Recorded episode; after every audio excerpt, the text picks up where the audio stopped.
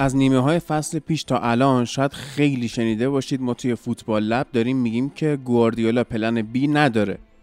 خیلی تو دنیای فوتبال هستن که این مربی رو تحسین می‌کنن. اخیرا هم که گواردیولا توی مراسمی به عنوان بهترین مربی قرن بیستم فوتبال انتخاب شد. گواردیولا توی سه تا لیگ اسپانیا و آلمان و انگلیس قهرمان شده و دو بار هم قهرمانی چمپیونز لیگ داره. همین قهرمانی ها و آمار و ارقام و جایزه ها باعث میشه وقتی ما از تاکتیک های گواردیولا ایراد می‌گیریم خیلی ها واسهشون عجیب باشه و حتی مخالفت کنن و بعضا ناراحت هم بشن. اما اینکه پشت این قهرمانی ها و اعداد و پشت حرفا و انتقادهای ما چه چیزهایی هست؟ شاید برای خیلی سوال باشه.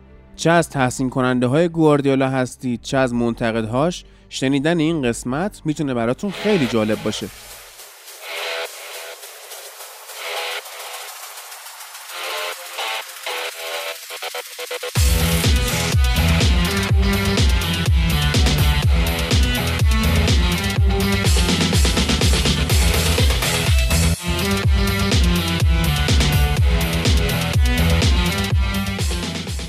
درود بر شما فوتبال دوستان عزیز.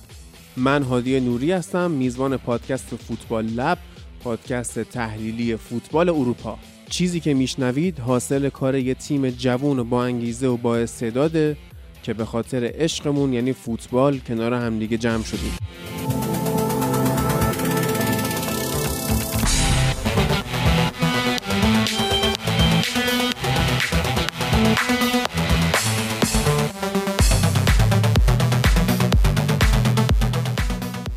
خب می‌دونید که ما توی پادکست فوتبال لب یه سری قسمت های ویژه داریم به اسم فوتبال لب اکسترا که توش چیکار می‌کنیم؟ هم به کامنت های شما جواب میدیم هم یه سری مبحث ها رو میایم مطرح می‌کنیم و در موردش بحث می‌کنیم. اونهایی که توی اپیزودهای هفتگیمون واقعا وقت بهشون نمی‌رسه. بحث های رسانه‌ای، حاشیه‌ای، فنی، اجتماعی و تاریخی. این قسمت های اکسترا رو ما گذاشتیم برای فروش. اکسترا اول رایگان اومد. دومیش هم با قیمت فقط ده هزار تومن توی سایت تیروباد برای فروش قرار گرفت. دم همه اونایی که خریدن و از فوتبال لب حمایت کردن گرم. اما توی اکسترا دوم من یه بحثی داشتم با امیر. امیر مقدم که مربی فوتبالم هست در رده های پایه و خودش پیشنهاد کرد که بیایم این بحث رو داشته باشیم در مورد گواردیولا. بعد از اینکه فکرامون ریختیم رو هم و مشورت کردیم نتیجه این شد که بیایم بحث رو کلیتر کنیم از زمان قدیم شروع کنیم بیایم جلو. بحث در مورد چیه؟ اول تاریخ پیدایش توتال فوتباله و بعد هم تفاوت توتال فوتبال با فوتبال مالکانه و تیکی تاکا در خلال این بحث ما خواسته یا ناخواسته به گواردیولا می‌رسیدیم. با توجه به بحثایی که ما تو فوتبال لب کردیم و انتقاداتی که شده یا سوالایی که واسه دوستان پیش اومده تصمیم گرفتیم به طور کامل تمام دوران مربیگری گواردیولا توی بارسلونا، بایر مونیخ و منچستر سیتی رو زیر ذره ببریم و در مورد همه جوانبش بحث کنیم.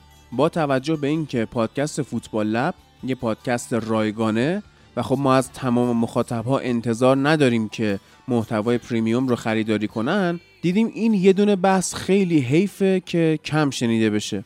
به خاطر همین تصمیم گرفتیم به عنوان یک قسمت جداگونه و رایگان پخشش کنیم که به گوش همه برسه و اونایی که اکسترا رو هم خریداری نکردن هم بتونن از این بحث استفاده کنن هم اینکه یک شمه کوچیکی ببینن که توی فوتبال لب اکسترا با چه چیزهایی قرار روبرو بشن. بازم تشکر می‌کنم از همه کسایی که اکسترا رو خریدن و از فوتبال لب حمایت می‌کنن. و البته کسایی که از طریق سایت هامی باش از ما حمایت مالی می‌کنن. من دوباره لینک خرید اکسترا دوم رو توی توضیحات این قسمت و توی کانال تلگرام قرار میدم. لینک هامی باش فوتبال لب رو هم زیرش قرار میدم که کسایی که می‌خوان حمایت بکنن از فوتبال لب دسترسی راحتتری داشته باشن. دم همگی گرم. دم امیر مقدم هم که توی این قسمت همراه من بود گرم. بریم بشنویم.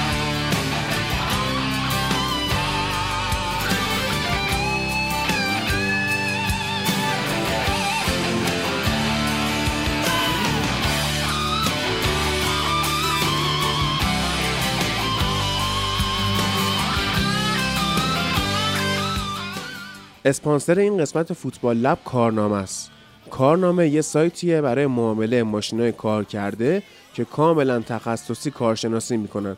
و اگه تا الان ماشین کار کرده معامله کرده باشید متوجه میشید که کارشناسی چقدر مهمه. چون خیلی وقتا ماشینایی که تو بازار معامله میشن عیب و ایرادایی دارن که به چشم من و شما خریدار که مکانیک و کارشناسم نیستیم نمیاد. خوبی کارنامه اینه که کارشناساش کاملا به کارشون واردن و ماشین رو از 400 نقطه دقیق بررسی می‌کنن.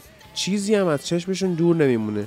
هر جایی که مشتری بخواد در کمتر از نیم ساعت حاضر میشن و البته قیمتی که بابت کارشناسی دریافت می‌کنن از میانگین کارشناسای دیگه بازار خیلی کمتره و گارانتی هم داره خدماتشون. من که به سایتشون سر زدم یه چیز جالبم که دیدم تخمین قیمت خودروهای دست دومه که شما می‌تونید مدل و سال ساخت و کارکرد ماشین و حتی رنگش رو وارد کنید و قیمت عرف بازار رو بهتون میگه که یکی از علتهای این داستان دسترسی کارنامه به اطلاعات سایت دیواره. پس حتما قبل از اینکه ماشین دست دوم بخرید از سرویس کارشناسی و استعلام قیمت کارنامه استفاده کنید. کارنامه برای مخاطبای فوتبال لب کد تخفیف هم در نظر گرفته. کافی کلمه فوتبال رو به انگلیسی بنویسید از 20 درصد تخفیف خدمات کارنامه بهره مند شید. آدرس سایت و پیج اینستاگرام کارنامه رو توی توضیحات این قسمت می‌تونید ببینید. اینستاگرامشون رو هم تگ می‌کنم روی پستر اپیزود. مطالب جالبی داره. سر بزنید و ضرر نخواهید کرد. کارنامه.com دستیار مطمئن برای خرید و فروش خودرو.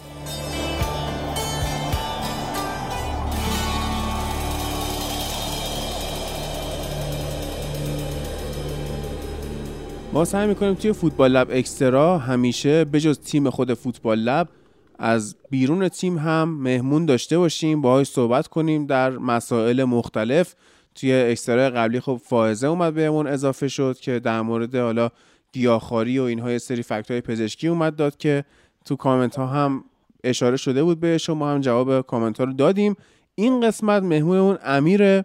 که بارها توی live های فوتبال لب هم اومده. امیر مربی فوتبال توی تیم های پایه توی ایران مربیگری می‌کنه و خب از دوستان قدیمی و بسیار خوب پادکسته. بحثی که با امیر داریم به پیشنهاد خودش هم این بحث رو قرار داشته باشیم بحث تاکتیکیه تفاوت فوتبال مالکانه با تیکی تاکا و total football و خلاصه این چیزهایی که خیلی واسه طرفدارهای فوتبال بحث برانگیز و بعضا گیج کننده بوده.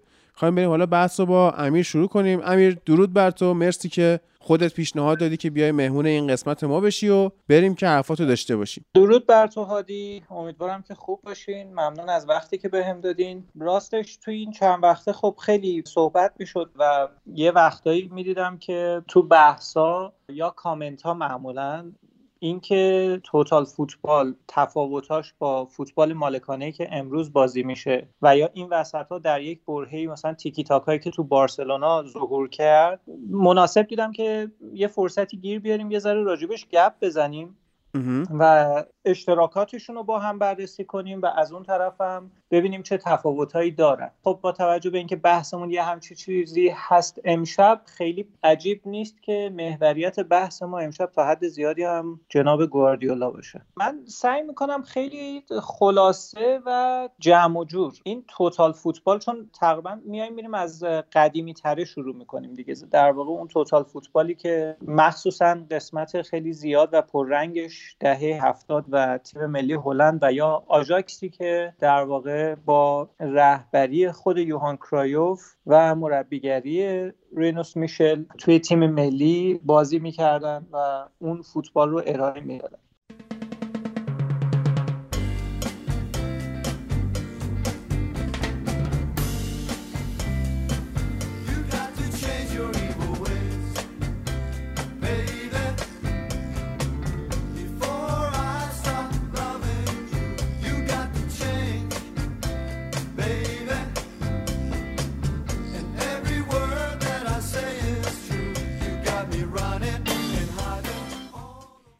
توتال فوتبال تقریبا در دهه سی توسط تیم ملی اتریش به حالت مبتدیانه و همینطور توی دهه های اواخر چهل دهه پنجاه هم توسط تیم مجارستان در سطح ملی بازی می‌شد. صرفا هم یه قسمت خیلی عمده ای از تعریف این توتال فوتباله همون چیزی بود که به عنوان فوتبال شناور هم مطرح هست. اینکه بازیکنان خیلی تو پست ثابتی بازی نمی‌کردن جای همدیگر رو تو پست های مختلف پر می‌کردن و جابجا جا می‌شدن. ولی به صورت عمده و با یک سری فلسفه خیلی تکمیلتر توی دهه هفتاد ما دیدیم که توتال فوتبال ظهور می‌کنه. و یک تیم بسیار جذاب چه آژاکس چه تیم ملی هلند رو توی اون دهه خلق می‌کنه که درسته که تیم ملی هلند حالا توی دو تا فینال جام جهانی میره و ناکام میمونه ولی خب بازی هایی که کردن و در واقع اون تحلیلی که از اون بازی ها میشه همیشه جایگاه اون مدل فوتبالی که بازی می‌کردن رو نشون میده که چقدر شاخص بوده. بخوام به طور خیلی خلاصه بگم امیر یه نکته ای من بهت بگم. اول یعنی این چیزی که از حرفات استنباط کردم اتریش و مجارستان خیلی خوب بودن. ولی بعد از جنگ جهانی و اون بلایی که به حال هیتلر سر اینا میاره کلا یه چیزی میشه که محو میشن و دیگه اسمی هم ازشون توی فوتبال روز نمی‌بینیم ما. خب این به خاطر این مسئله که میگی آره وجود داشته. هم مجارستان و یک سری کشورهای شرق اروپا توی اون دوره خیلی مطرح بودن و بعد دچار یک افتی میشن و طول می‌کشه تا بالاخره سر اون کلکلی که توی جنگ سرد و داستان کشورهای کمونیستی اروپا با کشورهای سرمایهداری وجود داره دوباره اون در واقع باشگاه ها و تیم های ملی شرق اروپا هم شروع می‌کنن دوباره درخشیدن تا جایی که هم ستاره سرخ بلگراد میاد مثلا قهرمان اروپا میشه و هم خب مثلا تیم ملی شوروی حتی در مقاطع لهستان و اینا تیم های خیلی قدرتمندی میشن در دهه های هفتاد هشتاد اروپای شرقی ما یادمونه مثلا ما ظهور کسی مثل پوشکاشو داشتیم دیگه. دقیقا بله. که خب اون دو جانبه هم بازی کرد. الان مونده ازشون یه لواندوفسکی دیگه. حالا ببینیم که در آینده اینا چه اتفاقاتی واسهشون میفته. خب ادامه بده. وضعیت خوبی هم دارن. آره. جدولشون هم الان وضعیت خوبی دارن. رسیدیم به آره. دهه هفتاد و هفتاد دقیقا. ببین یه کوچولو بخوام بگم این توتال فوتبال شامل چه چیزهایی می‌شد؟ اگر بخوایم به خود صحبت هایی که مثلا بازیکنان اون موقع حتی امثال آریهان و اینا که بعدها خیلی مفصل راجع به این سبک صحبت کردن چه خود کرویوف که صحبت کرد بخوایم استناد کنیم. یک مسئله این بود که اینا توی یک همچین فلسفه ای اصرار زیادی به این داشتن که مالک توپ باشن و توپ رو از حریف بگیرن. در نتیجه هم برای بازپسگیری توپ برنامه داشتن که شامل یک پرس قدرتمندی می‌شد که توی همون تیم ملی هلند highlight هایی حتی وجود داره که مثلا برین نگاه کنی مثلا توی بازی با آرژانتین یه دفعه سه تا چهار تا بازیکن پشت هم روی یه پای بازیکن آرژانتینی تکل می‌زنن. تا نفر آخر میاد دیگه با یه تک توپو در میاره و درجا مثلا با یه پاس میندازه برای بازیکنهای دیگهشون که حرکت می‌کنن رو به جلو. یعنی هم های پرس خیلی جالبی داشتن برای اینکه توپو پس بگیرن و هم اینکه خب اصرارشون بر مالکیت توپ بوده. چیزی که خیلی برای فوتبال دوستا مطرحه و مثلا وقتی میگن توتال فوتبال یا فوتبال شناور راجع بهش صحبت می‌کنن بحث این جابجایی های بازیکن است به طوری که مثلا این داستان که آقا یه بازیکن شاید از دفاع راست می‌رفته جلو یه بازیکن دیگه میومده جاشو می‌گرفته دفاع وسط می‌رفته حتی تا نوک حمله هافبک میومده جاشو پر می‌کرده. این چرخش اینا بوده و خب چه توی تیم ملی هلند چه توی آژاکس معمولا این گردش ها هم باز با رهبری و محوریت کرایوف بوده حتی. به طوری که بازم حتی یه سری highlight ها هست از بازی های چه آژاکس چه تیم ملی هلند که شما می‌بینی یهو مثلا کرایوف خب به عنوان یه attacking midfielder توی چیدمان اولیه وارد زمین می‌شد ولی همه جای زمین می‌دیدیم بازی می‌کرد. نمونه الان من تو ذهنم دارم که یه جا از جلوی زمین میدوه میاد عقب و با یه take over ساده توپو از تو پای دفاع راست می‌گیره. و دفاع راسته یه دفعه استارت 100 متر می‌زنه میره. یعنی اصلا یهو یه استارت می‌زنه میره جلو. و کرویوف شروع می‌کنه از اون قسمت رایت بک شروع می‌کنه بازی سازی کردن و تیمو بردن بالا. این جزء جذابیت های بازیشون بوده که داشتن. حالا چرا اینقدر میگن که به عنوان مثال بارسلونا رو میان میگن که چی شد که بارسلونا هم همین فلسفه رو پیش گرفت و بر اساس همین مسئله جلو رفت که بعدها حالا اصلا با ظهور مربی به اسم گواردیولا چه اتفاقاتی براش افتاد؟ خب. خود یوهان کرویوف میاد در یک برهه دهه 90 اوایل دهه 90 سرمربیگری باشگاه بارسلونا رو بر عهده می‌گیره.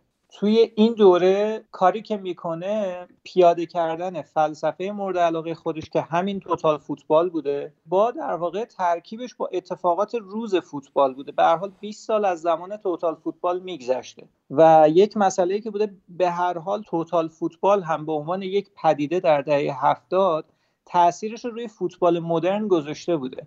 یعنی شما دیگه نمی‌تونی بیای بگی آقا این جابجایی بازیکن یا شناور بازی کردن بازیکنها یه پدیده ویژه‌ای در دهه مثلا 80 و 90 تلقی می شده نه شما همین برهه اگر نگاه کنید می‌بینید خیلی از مربی‌ها دیگه وامدار این فلسفه به طور دیفالت داره انجام میشه توی فوتبال روز دنیا دیگه. دقیقا آفرین. یعنی شما اصلا وقتی داری آموزش میدی به تیمت که آقا شما در فاز دفاعی وقتی انتقال از حمله به دفاع و توپو از دست میدی قانون اولت برای دفاع اینه که نزدیکترین بازیکن به توپ میره فشار اول رو میاره و بقیه بلا فاصله به نسبت مسافتی که با توپ دارن این بلوک دفاعی رو پشتش ایجاد می‌کنن. این یعنی اصلا باعث میشه دیگه جایگاه پست ها رو دیگه شما ندید می‌گیری. یعنی میگید همونجا ما با توجه به فاصلمون نسبت به توپ بازیکن میان در مقابل توپ قرار می‌گیرن. این یه چیزیه که با تغییرات سی چهل ساله بعد مثلا میای می‌بینی اینجوری داره تو فوتبال استفاده میشه. حتی توی فاز حمله هم همینطور. یعنی جابجایی هایی که انجام میشه خب حالا توی ده سال اخیر بخوایم صحبت کنیم خیلی تحت تاثیر همین فلسفه هست که با بارسلونا و تیم ملی اسپانیا خیلی اوج گرفت. و بعد الان دیگه تقریبا فوتبال مدرن خیلی تحت تاثیر این داستان هست. position هایی که inverted بازی می‌کنن چه حالا دفاع های کناری چه وینگرها چه دفاع وسط هایی که جلوتر میرن چه هافبک دفاعی هایی که میان وسط دفاع وسط ها و مثلا بازی سازی می‌کنن. این جابجایی ها دیگه تقریبا به یک چیز نرمال تبدیل شده توی فوتبال. و خب تعریف دفاع و حمله هم عوض شده. یعنی دیگه مثلا اون چیزی که شاید در دهه 80 و اینا می‌دیدیم که یک مقداری مثلا تفکیک شده تر بود. الان وجود نداره. الان یک تیم باید کامل دفاع کنه کامل حمله کنه. با حد اکثر نفرات بتونه توی حمله شرکت کنه با حد اکثر نفرات بتونه توی دفاع شرکت کنه. این خودش باعث میشه که اصلا قسمت زیادی از این توتال فوتبال رو ما داریم به صورت عادی می‌بینیم توی فوتبال و تقریبا بهش عادت کردیم. همونطور هم که گفتم خب این فلسفه وابسته به این بود که توپ رو داشته باشه. یعنی خود کرویوف توی بارسلونا که مربی بود توی مصاحبهاش چند تا جمله خیلی خوب داره که من می‌خوام روی اینا بعدا باز کنم و صحبت کنم. یه جملهش اینه که میگه خب یه دونه توپ توی بازی هست پس ما لازم داریم که اون توپ رو در اختیار داشته باشیم که بتونیم باهاش بازی کنیم. و از اون طرف در رابطه با اینکه تیمش باید بتونه با داینامیک بازی کنه با پاس و حرکت بازی کنه. بتونه جابجایی های زیادی داشته باشه میاد به این جمله اشاره می‌کنه که میگه که در واقع کیفیت بدون نتیجه گرفتن بیهوده است. ولی نتیجه گرفتن بدون کیفیت هم حوصله سربره با این جمله کجا کار دارم؟ با این جمله تو سال آخر فعالیت آقای گواردیولا تو بارسلون من کار دارم.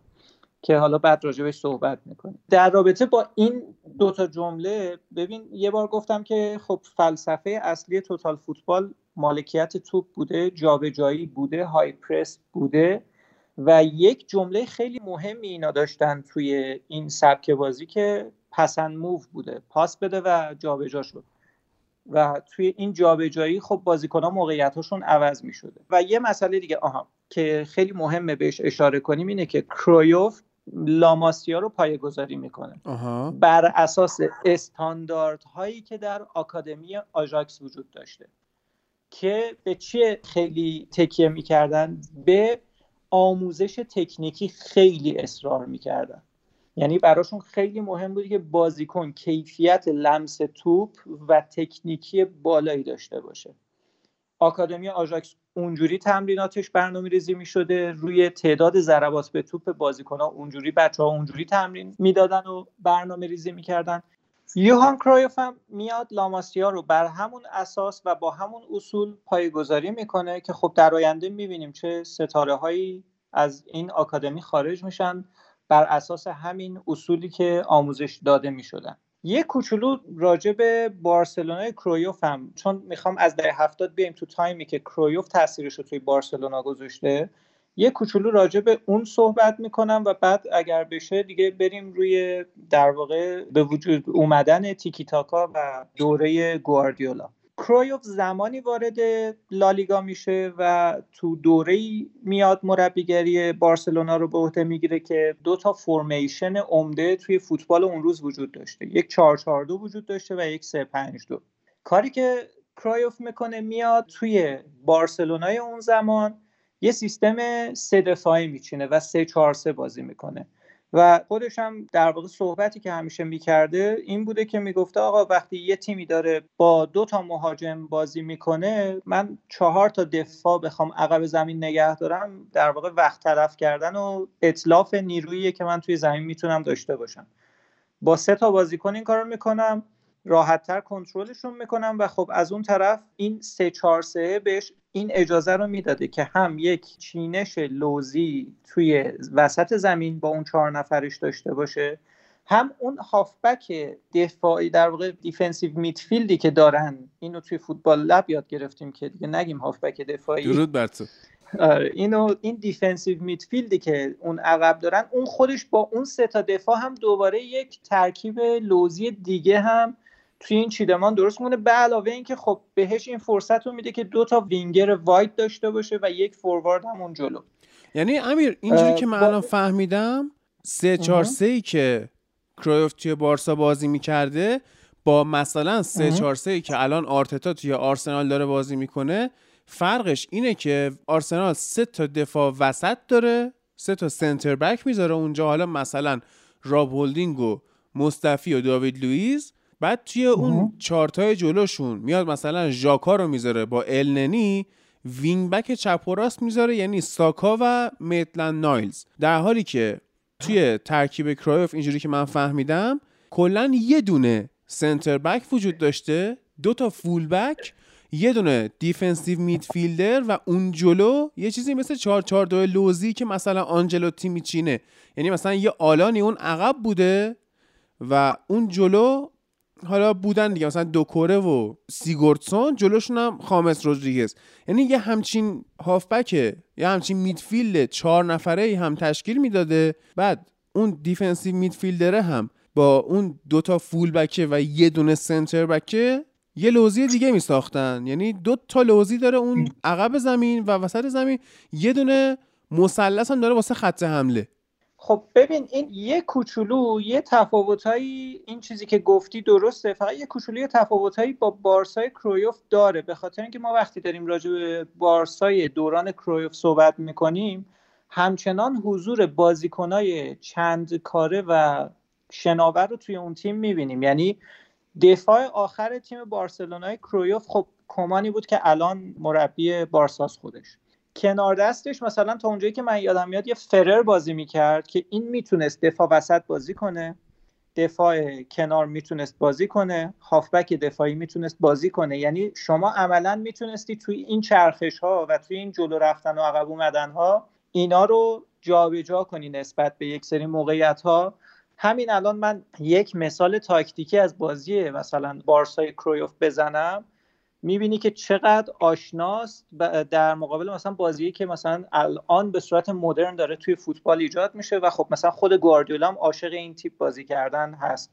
این مدل تفکر. اینا وقتی می‌خواستن بازی سازی رو از عقب زمین شروع کنن معمولا توپو می‌دادن دست کمان. دو تا سه تا سناریو اتفاق میافتاد. یکی اینکه اینا سه نفر عقب زمین بودن.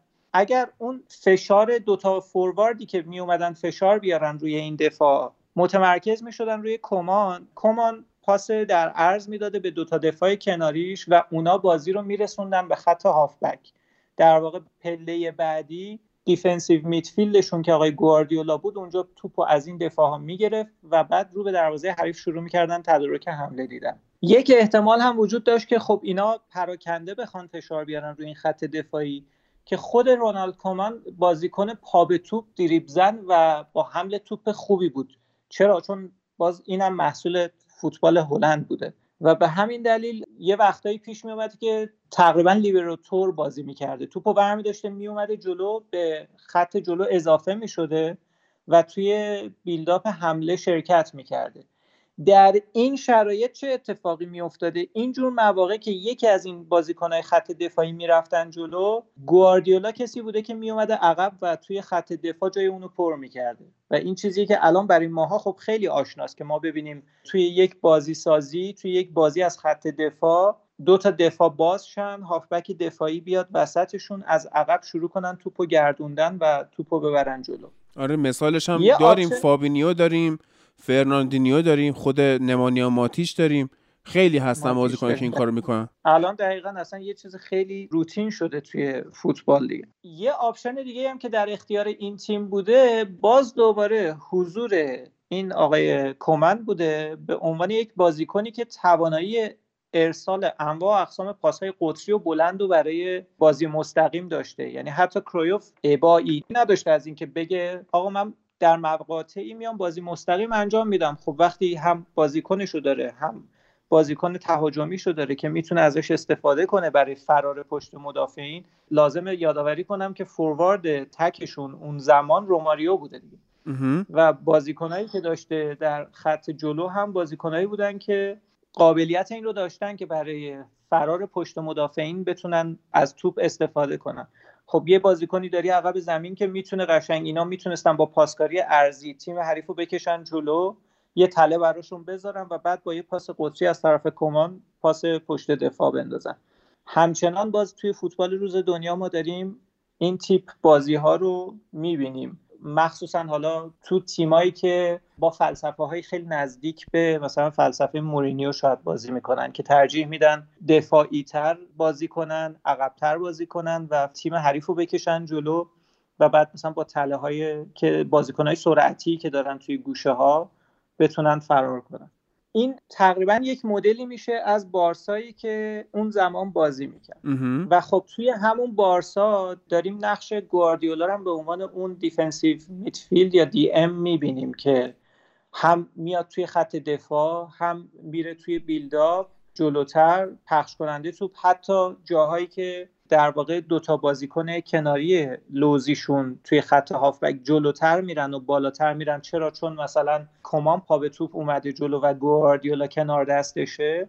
تیم مسلطتر میشه توی یک سوم نهایی زمین. مثلا میای می‌بینی خب یه مثلا میشل لادروپی هم تو اون تیم هست به عنوان هافبک طراح که اونم برای خودش اعجوبه ای بوده. در واقع توی فضا سازی توی ارسال پاسهای مخصوصا پاسهای تو در خط شکنی که اگه بخوای highlight های اون زمان بارسا رو نگاه کنی پر است از این توپ هایی که ارسال می‌شده و روماریو می‌رفته تک به تک می‌زده.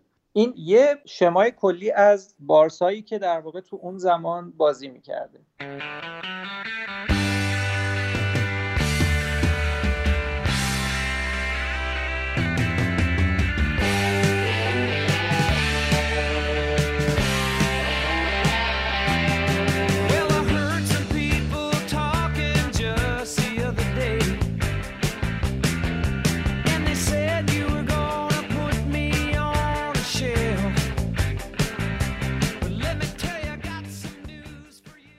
با توجه به اون چیزی که حالا از فلسفه‌ای که کرویف با خودش اوورد بارسا توضیح دادیم این رو هم اضافه می‌کنیم که خب این فلسفه رو در ادامه با انتخاب یک روندی از مربیها که بعدشون مثلا فنخال اومد بارسلونا بعد رایکارد اومده اینا همینجور ادامه دهنده یک روندی بودن که پایگذاری شده بود و در واقع اصلا باشگاه بارسلونا بعد از اومدن کرویوف دچار یک تحولی شد چه در سیستم آکادمی چه در سیستمی که برای تیم در نظر گرفته بودن.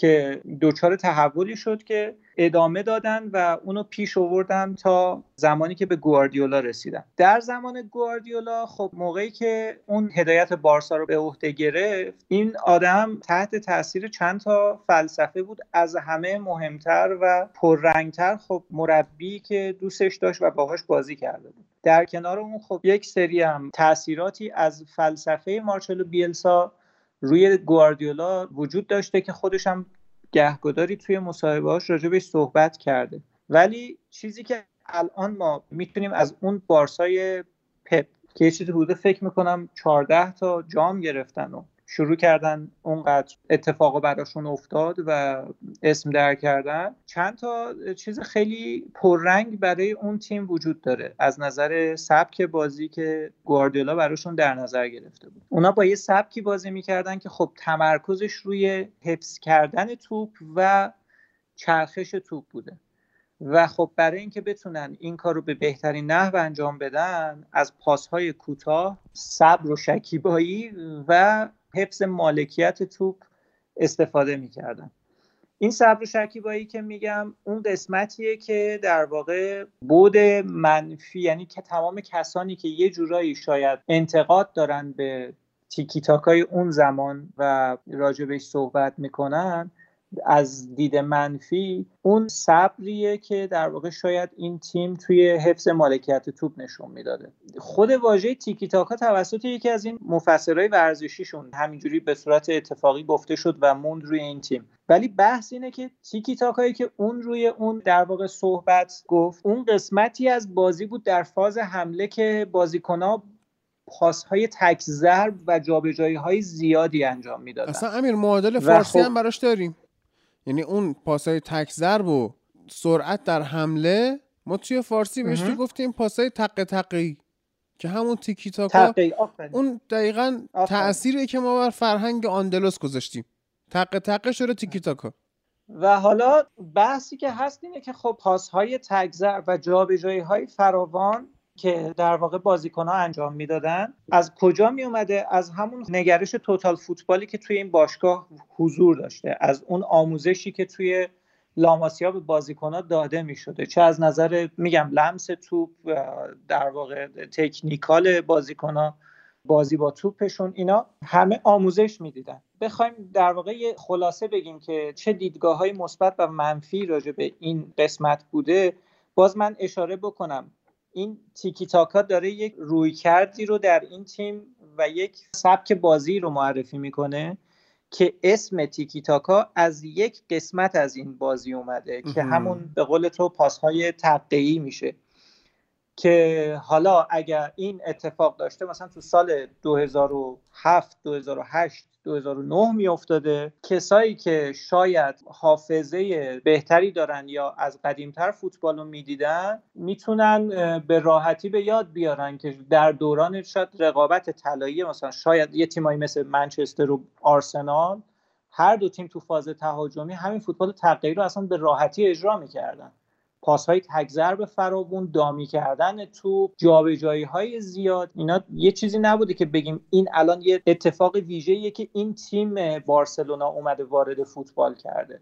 این تأثیری بوده که همون طبق همون چیزی که صحبتیشو کردیم دیگه. توتال فوتبال اون تاثیرش رو توی فوتبال روز دنیا گذاشته بوده و مربی هم داشتن ازش استفاده می‌کردن. حالا اون زمان این فوتبال تقیی در انگلیس بازی می‌شده به چشم می اومده همون موقع هم.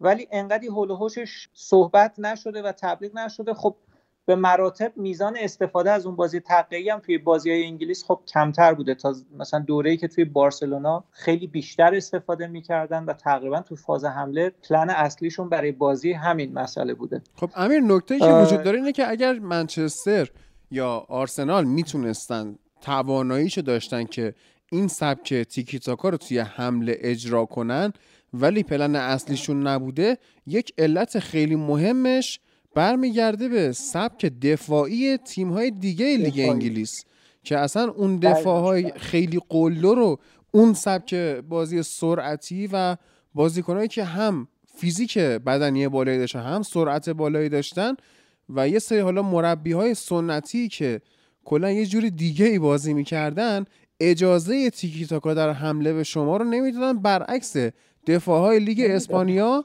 که راحت شما می‌تونین کار رو انجام بدی. اصلا من در تایید حرف تو بگم که نه تنها مربیای سنتی حتی مربیای مدرن لیگ جزیره تو تیم آرسن ونگر تو فکر کن اگه یه نمونه کوچکی از این مثلا تیکی تاکای بارسا می‌خواست جلوی مارتین کیون و تونی آدامز اتفاق بیفته اگر توپ می‌رفت بازیکن نمی‌رفت. اگه بازیکن می‌رفت توپ نمی‌رفت. یعنی مشخصا اینا می‌دونستن باید یکی رو بزنن یا سر بازیکن رو بزنن یا توپ رو بزنن. مدل بازی اینجوری بود دیگه. خب خیلی فیزیکال تر بودن و خیلی محکم تر بازی می‌کردن. دقیقا حرف درستی می‌زنی. یعنی شرایطی هم که باعث میشه مثل این که الان ما مثلا بخوایم بریم توی یه مدرسه پسرونه باشون فوتبال بازی کنیم. ما می‌تونیم بازی تگذرب راحتی رو با اونها اجرا کنیم. به خاطر اینکه وضعیت مثلا خب دفاع کردن اونا در برابر مثلا ماها خب می‌تونه ضعیفتر باشه. دقیقا مثالی که می‌زنی و بحثی که می‌کنی درسته. یکی از نکات منفی که راجع به این تیکی تاکا خیلی اون موقع مطرح شد و تک و توک مربیایی هم توی حتی خود لالیگا بهش معترض بودن قسمت پیشنس قضیه است. قسمت اون صبوری تیم که انقدر توپ رو نگر داره و بچرخونه تا بتونه موقعیت ایجاد کنه یا موقعیت دفاعی تیم حریف رو به هم بریزه و بتونه یه روزنه پیدا کنه برای اینکه از اونجا بتونه نفوذ کنه. حتی خیلی آمدن از واژه های بی حاصل که در واقع حالا اون واژه‌ای که استفاده می‌کردن بیشتر عقیم بوده. ما تو فارسی میگیم بی حاصل یا خسته کننده استفاده می‌کردن به خاطر اینکه یه مطلبی که پیش میومد به مرور زمان توی اون بارسلونا حالا نه تو سالهای اول لزوما ولی به مرور که هی بارسلونا شروع کرد عناوین بیشتری بردن بیشتر ترند شدن و مطرح شدن یه جور محافظه کاری به گواردیولا اضافه شد. اصرار بیش از حدشون توی حفظ مالکیت تو پاسهای بیش از اندازه ای که پاسهای در واقع مفیدی هم نبودن. یعنی شما توی یه بازی می اومدی می‌دیدید رکورد مثلا پاس سالم بازی رو داره جرارد پیکه میده مثلا 95 پاس سالم داده 100 درصد پاس سالم. بعد میری بازی رو نگاه می‌کنی همه پاسا رو داره در عرض به دفاعی کناریش میده. همین عامل باعث شد خب بگن خیلی ها مثلا این وضعیت بازی بارسلونا رو به مرور کسل کننده دیدن. در فاز حمله اگر وارد اون بازی می‌شدن که در واقع تبدیل می‌شد به تیکی تاکا خب خیلی جذاب خیلی خوب بود. منتها توی سالهای اول خیلی بیپرواتر توی اون فاز بازی می‌کردن.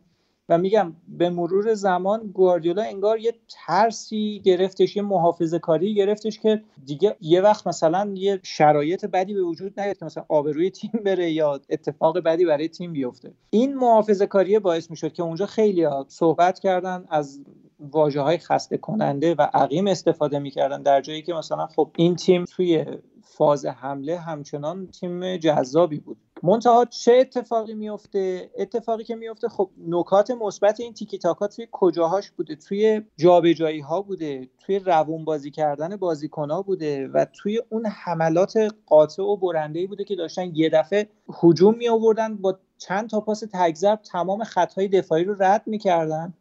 و گل به ثمر میرسوندن.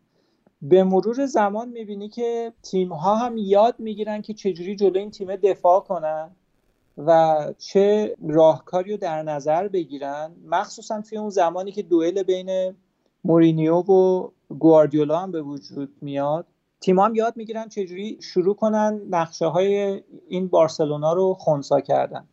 و خب باید به داشته های پپ هم نگاه کنیم دیگه. با داشتن یک مربعی از مسی، ژاوی، اینیستا و مثلا پدرو توی جلو اگر خود گواردیولا هم می‌خواست با هر سبک و سیاق دیگه ای فوتبال بازی کنه عملا این چهارتا مهره رو حروم می‌کرد هدر می‌کرد. واقعا بهترین انتخاب برای این مهره های هجومی که تو جلوی زمینت داری اینه که به اون قسمت که می‌رسه اینا همین بازی تیکی تاکا رو بکنن. و خب حالا قسمت زیادی هم به این بازی تیکی تاکا بازی پا به توپ مسی هم اضافه می‌شد که می‌تونست اون ارگانیزیشن دفاعی هم به هم بریزه. به نظر من حتی اگر روش دیگه ای برای این تیم در نظر می‌گرفتن می‌تونست باعث هدر رفتن اینا بشه و حتی مثلا نتایج کمتر موفقیت آمیزی برای این تیم شاید رقم بخوره.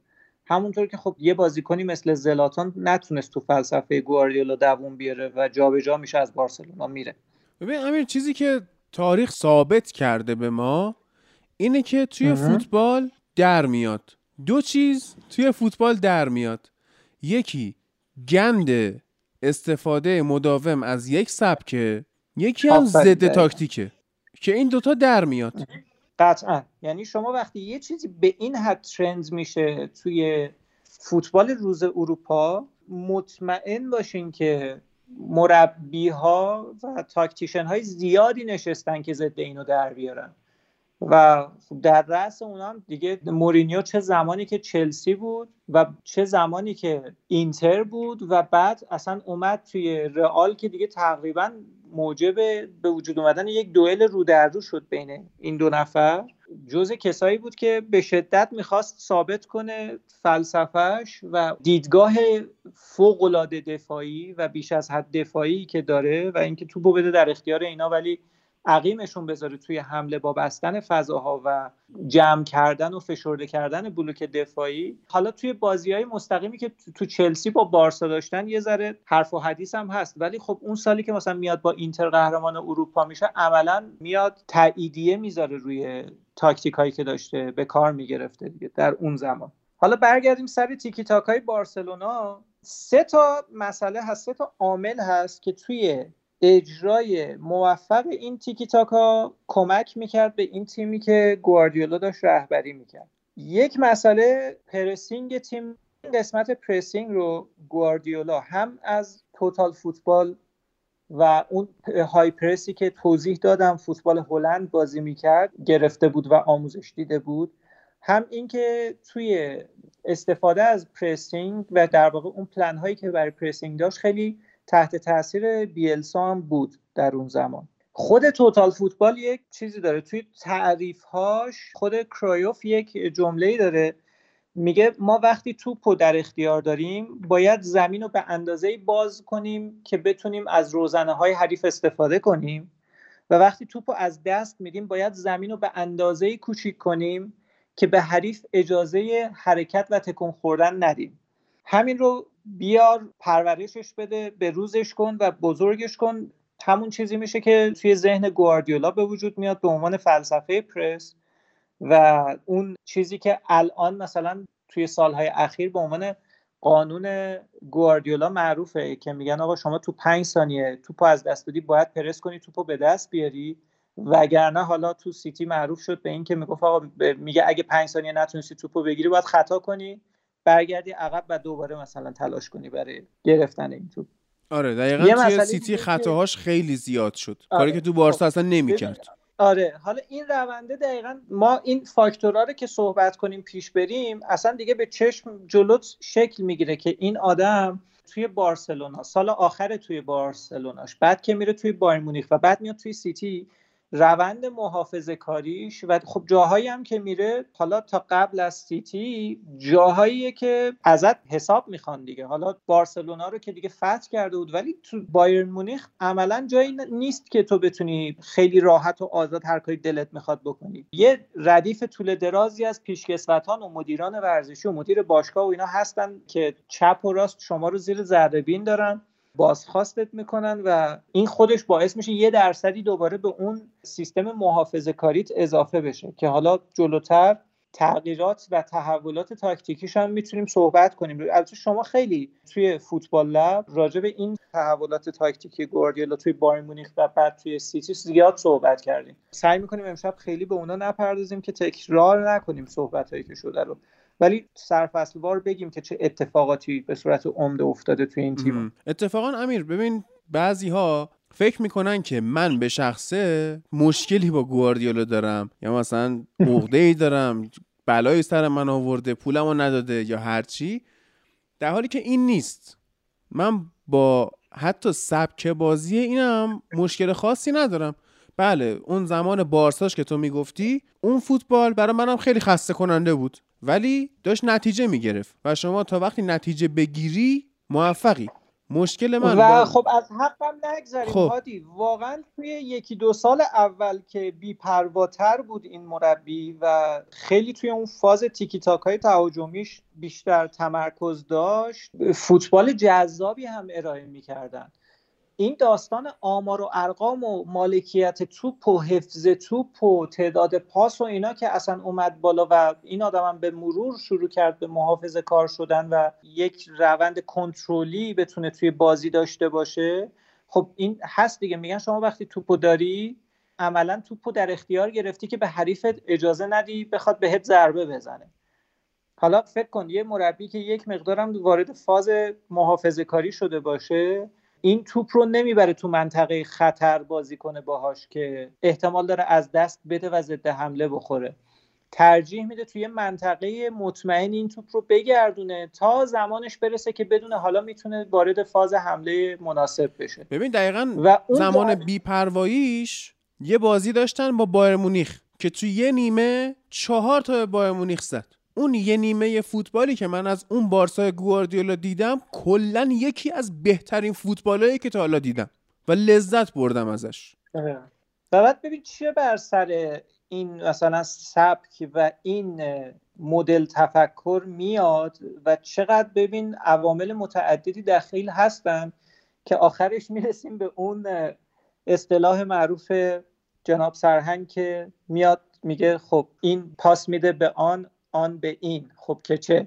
یعنی اشارهش بوده توی برای مسخره کردن این داستان اشارهش بوده به اینکه این فوتبال مالکانه و حرف درستی هم میز بالا خیلی کاری به این شخصیت ندارم ولی این حرف حرف درستیه. شما فوتبال مالکانه هم بازی می‌کنی و استفاده از مالکیت توپ داری اگر از پاسهای خط شکن استفاده نکنی اگر انتقال توپت به سمت جلو نباشه خب اصلا چه فایده ای داره تو اون توپو در اختیار می‌گیری؟ جز اینه که داری وقت بازی رو می‌کشی. می‌خوای توپو به حریف ندی و وقت بازی رو از بین ببری. و خب این میشه یه چیزی که حوصله سربر میشه هرس درار میشه در مقاطعی حتی. یعنی میشینی نگاه می‌کنی و هرس می‌خوری یا خب چرا الان حمله نمی‌کنی؟ چرا مثلا اینقدر اصرار داری؟ الان من خسته شدم دیگه. الان 25 تا پاس مثلا پیکه و ماسکرانو به هم دادن. خب که چی واقعا آخر این دیگه برمیگرده به اون داستانی که حالا چه بر سر این آدم میآید که انقدر دیگه وارد فاز محافظه کاری میشه. بخوام برگردم توی اون عواملی که موفقیت تیکی تاکا رو شاید شامل بشه. راجع به پرسینگ صحبت کردم. یه مورد خیلی مهمی که اون هم یک فلسفه جدیدی توی فوتبال به وجود آورد استفاده از فالس ناین بود. که بسیار توی تیکی تاکا تاثیرگذار یعنی توی اجرای تیکی تاکا تاثیرگذار بود. به خاطر اینکه شما جای اینکه یک تارگتی اون جلو داشته باشین تارگت منی داشته باشین اون جلو که بخواین توپو بهش برسونین یک بازیکنی دارین که به عقب حرکت می‌کنه و از عقب توپ رو می‌گیره و توی این پاس و حرکت ها پاس و جابجایی ها شرکت می‌کنه. برتری عددی بهت میده اون وسط زمین. این مسئله تا جایی پیش رفت که حتی به صورت قلوب شده یکی دو تا مفسر یا مربی اگه اشتباه نکنم مصاحبه کردن گفتن آقا فوتبال ایدئال میشه فوتبالی که یه روزی ده تا هافبک تو زمین بازی کنن که کاملا بتونن این مدل بازی رو پیاده کنن. و مورد بعدی که در رابطه با عامل موفقیت تیکی تاکا هم بخوایم بگیم در واقع پرسینگ استفاده از false nine و میایم سراغ این positional play در خب. واقع بازی بر اساس موقعیت توی زمین. شما من دیدم بچه ها خیلی توی آنالیزاشون راجع به تقسیم بندی zone ها توی زمین صحبت کردن. اون zone بندی 18 گانه که خب توش مثلا اون راجع تو خیلی از چیزا دیدم تو خیلی از آنالیزای بچه ها دیدم که راجع به مثلا اهمیت حتی zone 14 که پشت 18 قدم حریفم میشه خیلی صحبت کردم. حالا الان اینجا ما امکان این که تصویری نشون بدیم و نداریم ولی بچه ها سرچ کنن خیلی راحت می‌تونن ببینن که یک تقسیم بندی داشت به اسم تقسیم بندی 20 zone ه که اون 18 تا در واقع 9 تا تو هر زمین در واقع میشه 10 تا تو هر زمین که خیلی تمرکز زیادی میشه روی zone هایی که به half space ها معروفن یعنی نیم فضا half space آره. نیم فضاها دقیقا. آفرین. آره. استفاده از این تقسیم بندی روایت های هست. میگن اوایل برای اینکه بتونه اینو برای بازیکناش جا بندازه برداشته بود با یه سطل رنگ و قلمو زمین تمرین رو خط کشی کرده بود. کم کم اومد جا انداخت برای بازیکنها که این موقعیت ها چی هستن. بعد حالا اومد برای اینکه تفکراتش رو به بازیکنها بگه اومد یه سری قوانین براشون گذاشت. خب این تقسیم بندی ها شامل یک سری کانال های عمودی و یک سری کانال های افقی توی زمین هست. به عنوان مثال این بود که بخوام یکی از قوانینش رو بگم اینه که میگه آقا تو شرایطی که شما تو زمین قرار گرفتین تو شرایط مالکیت تو هیچ وقت دو تا بازیکن بیشتر از دو تا بازیکن توی یک کانال عمودی نباید قرار بگیرن. به خاطر اینکه اون بازیکنی که اون وسطه داره بازیکنی که اون پشته رو در واقع اسکرین می‌کنه و بیهوده میشه حضور اون بازیکن اونجا. میگه بهینه ترین حالت وجود بازیکن توی کانال عمودی اینه که دو تا بازیکن ماکسیموم باشن حالا توی اون کانالی که هستن. از اون طرف هم اومده بود در رابطه با عرضی هم در واقع کانال های عرضی هم همینو گفته بود. یه قانونی گذاشته بود که می‌گفت بیشتر از سه تا بازیکن توی کانال های عرضی قرار نگیرن. و خب این چیدمان ها باعث شد که اون در واقع positional play معروفی که هست به ما دو تا کلمه داریم که خیلی به هم نزدیکن. یکی possession P O S E S I O N که میشه فوتبال مالکانه و یکی position در واقع P O S I T I O N. این در واقع بر اساس موقعیت همین zonal play هستش که الان توضیح دادم. و خب اون یکی هم که میشه فوتبال مالکانه. ما اینو متاسفانه حتی در بین مربی هم خیلی زیاد می‌بینیم توی ترجمه اشتباه می‌کنن. و متوجه اینکه کدوم یک از این کلمات داره استفاده میشه نمیشن. پس ما به طور کلی این سه تا عامل رو بخوایم بررسی کنیم می‌تونیم عامل خوب جا افتادن و موفقیت تیکی تاکا تو دوران اوج گواردیولا بدونیم. حالا یه مسئله ای که هست اینکه من یه کوچولو راجع به اون نحوه پرس کردنه بخوام صحبت کنم. ببین شما مثلا بخوایم یه تفاوتی بین این پرس تیم هلند یا نوع پرسی که توی توتال فوتبال استفاده می‌شد با پرسی که توی بارسا اتفاق میافتاد در نظر بگیری. ببین به توانایی های بازیکن ها و نحوه تربیت شدنشون هم بود. این مثالی که زدم گفتم که می‌گفتن آقا به طور ایدئال بهتره که ده تا بازیکن هافبک توی زمین باشن که بتونن به طور مرتب چرخش کنن و تو فضا حرکت کنن. شاید خیلی به total football نزدیکتر بود به خاطر اون بازی چرخشیشون. و همینطور زمانی که می‌خواستن اون پرس شدیدشون رو روی تیم حریف بذارن موقعی که توپو در اختیار داشتن. تو الان من بخوام یه مثال بزنم. هست از highlight های تیم فوتبال تیم ملی هلند که یه بازیکن آرژانتین توپو گرفته و 4 5 تا بازیکن هلند به ترتیب رو پاش تکل میرن تا یکی بیاد توپو ورداره حالا تو فکر کن یک همچین مثلا چیزی رو یک همچین بازی رو توی در واقع یک سوم دفاعی تیم حریف بخوای مثلا با یه بازیکنی مثل آبیدال اجرا کنی که در اون بره دفاع چپ بارسلونا بود. توانایی این که بتونه به طور کامل این کار رو انجام بده نداشت یا حتی اینکه بتونه توی حمله جلو بره و بازیکنها پستش رو شیفت کنه عوض کنه جلوتر بره به اون صورت نداشت. این برمیگرده به اینکه خب فوتبال مدرن خیلی پست ها رو تخصصی تر به مرور تعریف کرد و باعث می شد که بازیکن ها خیلی با بودهای کمتری از آکادمی ها خارج بشن. یعنی مثلا یه بازیکنی که دیگه تراش خورده بود برای اینکه بیاد توی پست دفاع وسط بازی کنه اینکه ازش بخوای دیگه یه وینگر بازی بگیری خیلی سخت میشه دیگه. چون اصلا شرایط فیزیکی که تو فوتبال مدرن برای تعریف پست ها انتخاب می‌کنن. یا میان نحوه تمرینات و بازی هایی که انجام میدن کار تمریناتی که انجام میدن جوری هستش که خیلی سخت می‌تونی بیاری. یه بازیکنی رو به عنوان خروجی دفاع وسط تو در اختیار بگیری ولی بعد مثلا بری بخوای ازش توی وینگر استفاده کنی. حالا توی پست های نزدیکتر این اتفاق راحت تر میفته این تبدیل ها کما اینکه زیاد می‌بینیم بازیکنهایی که دی ام بودن اومدن دفاع وسط بازی کردن دفاع وسط بودن اومدن دی ام بازی کردن. دفاع وسط بوده تونسته دفاع کنار هم بازی کنه. خب این یه شباهتاتشون بیشتره. دیگه من بخوام یه جنبندی روی این وضعیت بکنم و بگم که در واقع این قسمت تیکی تاکا رو ببندیم که حالا بریم توی این سه برهه‌ای که گواردیولا توی بارسلون بایر مونیخ و سیتی من سیتی داشت. داره سیتی داشته. این بازی که در واقع ما میگیم keep passing در واقع پاس دادن متوالی پاس دادن ادامه دار که اتفاق میفته یه جای صحبت هم, هم اشاره کردم. اینکه به چه هدفی و تو چه جهتی انجام بشه خیلی مهمه. توی اون دوره اول هم طبق اون مثالی هم که تو زدی در رابطه با بازی بارسا و بایر مونیخ دقت بکنی خب درصد پاسهای رو به جلو همون پاسهای خط شکن پاسهایی که از یک خط چه میانی چه دفاعی رد میشه و به بازیکنهای ما توی پشت اون خط می‌رسه درصد اینا تو سالهای اول بیشتره.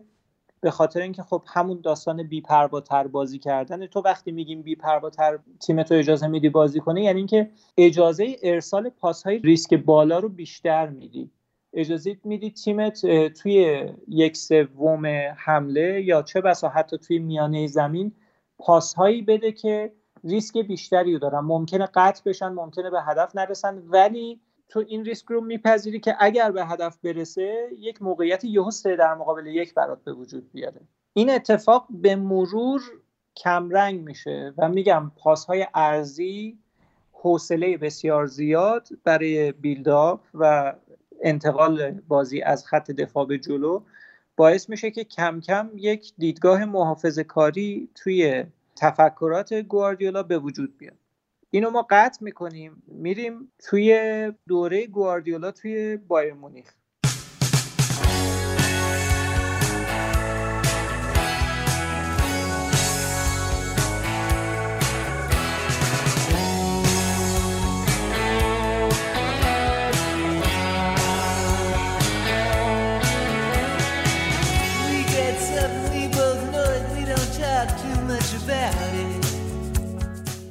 یه مقایسه می‌خوایم بکنیم بین زمانهایی که گواردیولا توی بارسا بوده و بعد توی بایر مونیخ و بعد هم که اومده سیتی. این آدم اصول اصلی و اون قوانین بازیش تغییر زیادی نکرده ولی به نسبت لیگی که توش بازی می‌کرده جزئیات اجرای بازیش متفاوت شده. مثلا بخوام یه موردش رو اشاره کنم خب همون چیزی که هادی تو هم اشاره کردی. تو وقتی میای تو لیگ انگلیس بازی می‌کنی که تیم ها physical تر بازی می‌کنن محکم تر بازی می‌کنن و دفاع خیلی درست حسابی ترن عملا مجبور میشه اون تیکی تاکا رو اون استایل تیکی تاکا رو کم رنگ تر کنی و بیای مثلا روی این سیستم و سبک و مدلی بازی کنی که در حال حاضر داری مثلا از سیتی می‌بینی. بازی مالکانه ای که با ایجاد فرصت گل از طریق مثلا بازی دو تا بازیکن خلاق توی این نیم فضاها در واقع و ایجاد فرصت برای بازیکنهای وینگر و یا استرایکری که جلوشون بازی می‌کنن. یه بحث ما کلا روند محافظه کاری این آدم بود. نگاه می‌کنیم می‌بینیم اون سالهای اول توی بارسلونا این تیم چقدر زیباتر و بیپرواتر فوتبال بازی می‌کرد. کم کم بردن ها این قهرمانی ها یه دیدگاه محافظه کارانه ای به این مربی داد متاسفانه که حتی توی اون اواخر دورانش در بارسا هم ما شاهدش بودیم راجبش هم صحبت کردیم. بایر مونیخ هم که اومد دقیقا خب یه اشاره کردیم که انقدر اونجا نظارت بالاست و هستن که ازت حساب بخوان برای کاری که داری می‌کنی. حتی اگر با این دیدگاه آورده باشنت که فوتبال ملی اون کشور رو تو متحول کنی. به هر حال این بر کسی پوشیده نیست. یکی از سیاست های انتخاب گواردیولا برای بایر مونیخ تحولی بود که این بازیکنها توی فوتبال ملی آلمان هم بازیکنهای بایر مونیخ توی فوتبال ملی آلمان هم بتونن ایجاد کنن. بله. همون اتفاقی که با بازیکنهای بارسا توی تیم ملی اسپانیا افتاده بود. و خب دیدیم که راحت هم نتیجهش رو گرفتن با توجه به این قضیه. ازت حساب می‌خوان و تو مجبوری حواست باشه که کمتر بیگدار به آب بزنی ریسک کمتری می‌کنی و مدل بازیت هم عوض میشه. یکی از دلایلش ممکنه این اتفاقاتی باشه که گفتیم. ولی خب اصل داستان برمیگرده به ابزاری که در اختیار مربیه. شما توی بارسا یک ترکیبی داشتی مثل ژاوی اینیستا و مسی که شاید واقعا از نظر این درک این شناخت و این پیدا کردن هم توی زمین شاید تا صد سال دیگه یا شاید اصلا هیچ وقت تو نتونی دیگه یه همچین ترکیب سگانه یا حتی اگه پدرو هم کنارشون بذاری چهارگانه پیدا کنی که انقدر خوب با هم بتونن تکذر بازی کنن جابجاشن و بدونن قدم بعدی نفر مقابلشون چیه. تو اونجا اون ابزار رو داشتی خب دفاعهای اونجا هم ما صحبت کردیم. به نسبت دفاعهای ملایمتری این اجازه رو بهت میده که چیزی به اسم تیکی تاکا به وجود بیاری و در اوجش هم استفاده کنی. ولی وقتی میای تو آلمان اولین نگاهی که می‌کنه به تیم خب می‌بینه تیمش مثلا با دو تا وینگر متفاوت مثل روبن و ریبری داره بازی می‌کنه و خب بازیکنهایی که در اختیار داره متفاوت ترن پس میاد اون اصول رو حفظ می‌کنه یعنی اصول هایپرسش رو حفظ می‌کنه اصول بازی مالکانش رو حفظ می‌کنه فقط تغییراتی نسبت به زمان بارسا بهش میده که خب از اون موقع تا حالا گواردیولا هر تغییری توی سبک های بازیش داده خیلی مفصل توی دنیا راجبش صحبت شده بهش پرداخته شده و مورد استفاده بقیه هم قرار گرفته. یکی از این داستان ها و این ابزارها که می‌خوام راجبش صحبت کنم جناب نویر هست که گواردیولا با دیدن نویر و آشنا شدن به بازی که این آدم داره چیزی به اسم سویپر کیپر رو میاره بولد می‌کنه توی بایر مونیخ و از اونجا به شدت روش تمرکز می‌کنه. به طوری که حتی بعدها که میاد سیتی اصلا دنبال گلری میگرده که بتونه با این سیستم باهاش بازی کنه و ازش کار بکشه.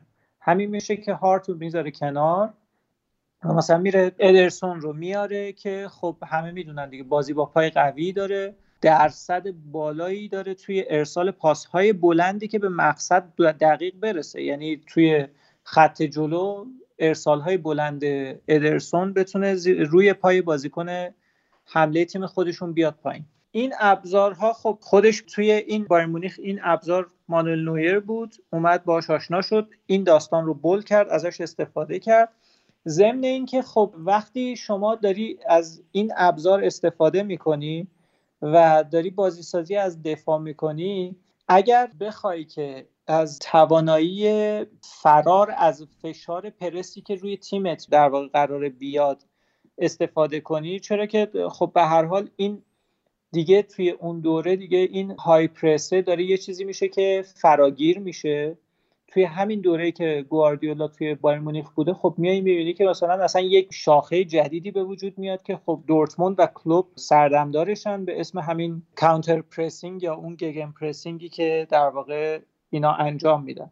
این های پرسی هم که بقیه تیما اجرا می‌کنن باعث میشه که تو بیای و استفاده کنی از دروازبان به عنوان یکی از بازیکنایی که توی در واقع بازی سازی بخواد استفاده کنه. ضمن اینکه برای اینکه این فشار پرس حریف رو بشکنی آمدانه اصلا بازی رو میاری توی خط دفاعیت و توی پاسکاری توی خط دفاعیت که بتونی سه تا چهار تا بازیکن حریف رو نزدیک خط دفاعیت کنی و بعد از اون فضای خالی که توی میان زمین به وجود اومده استفاده کنی که تو سمت دروازه حریف نزدیک بشی.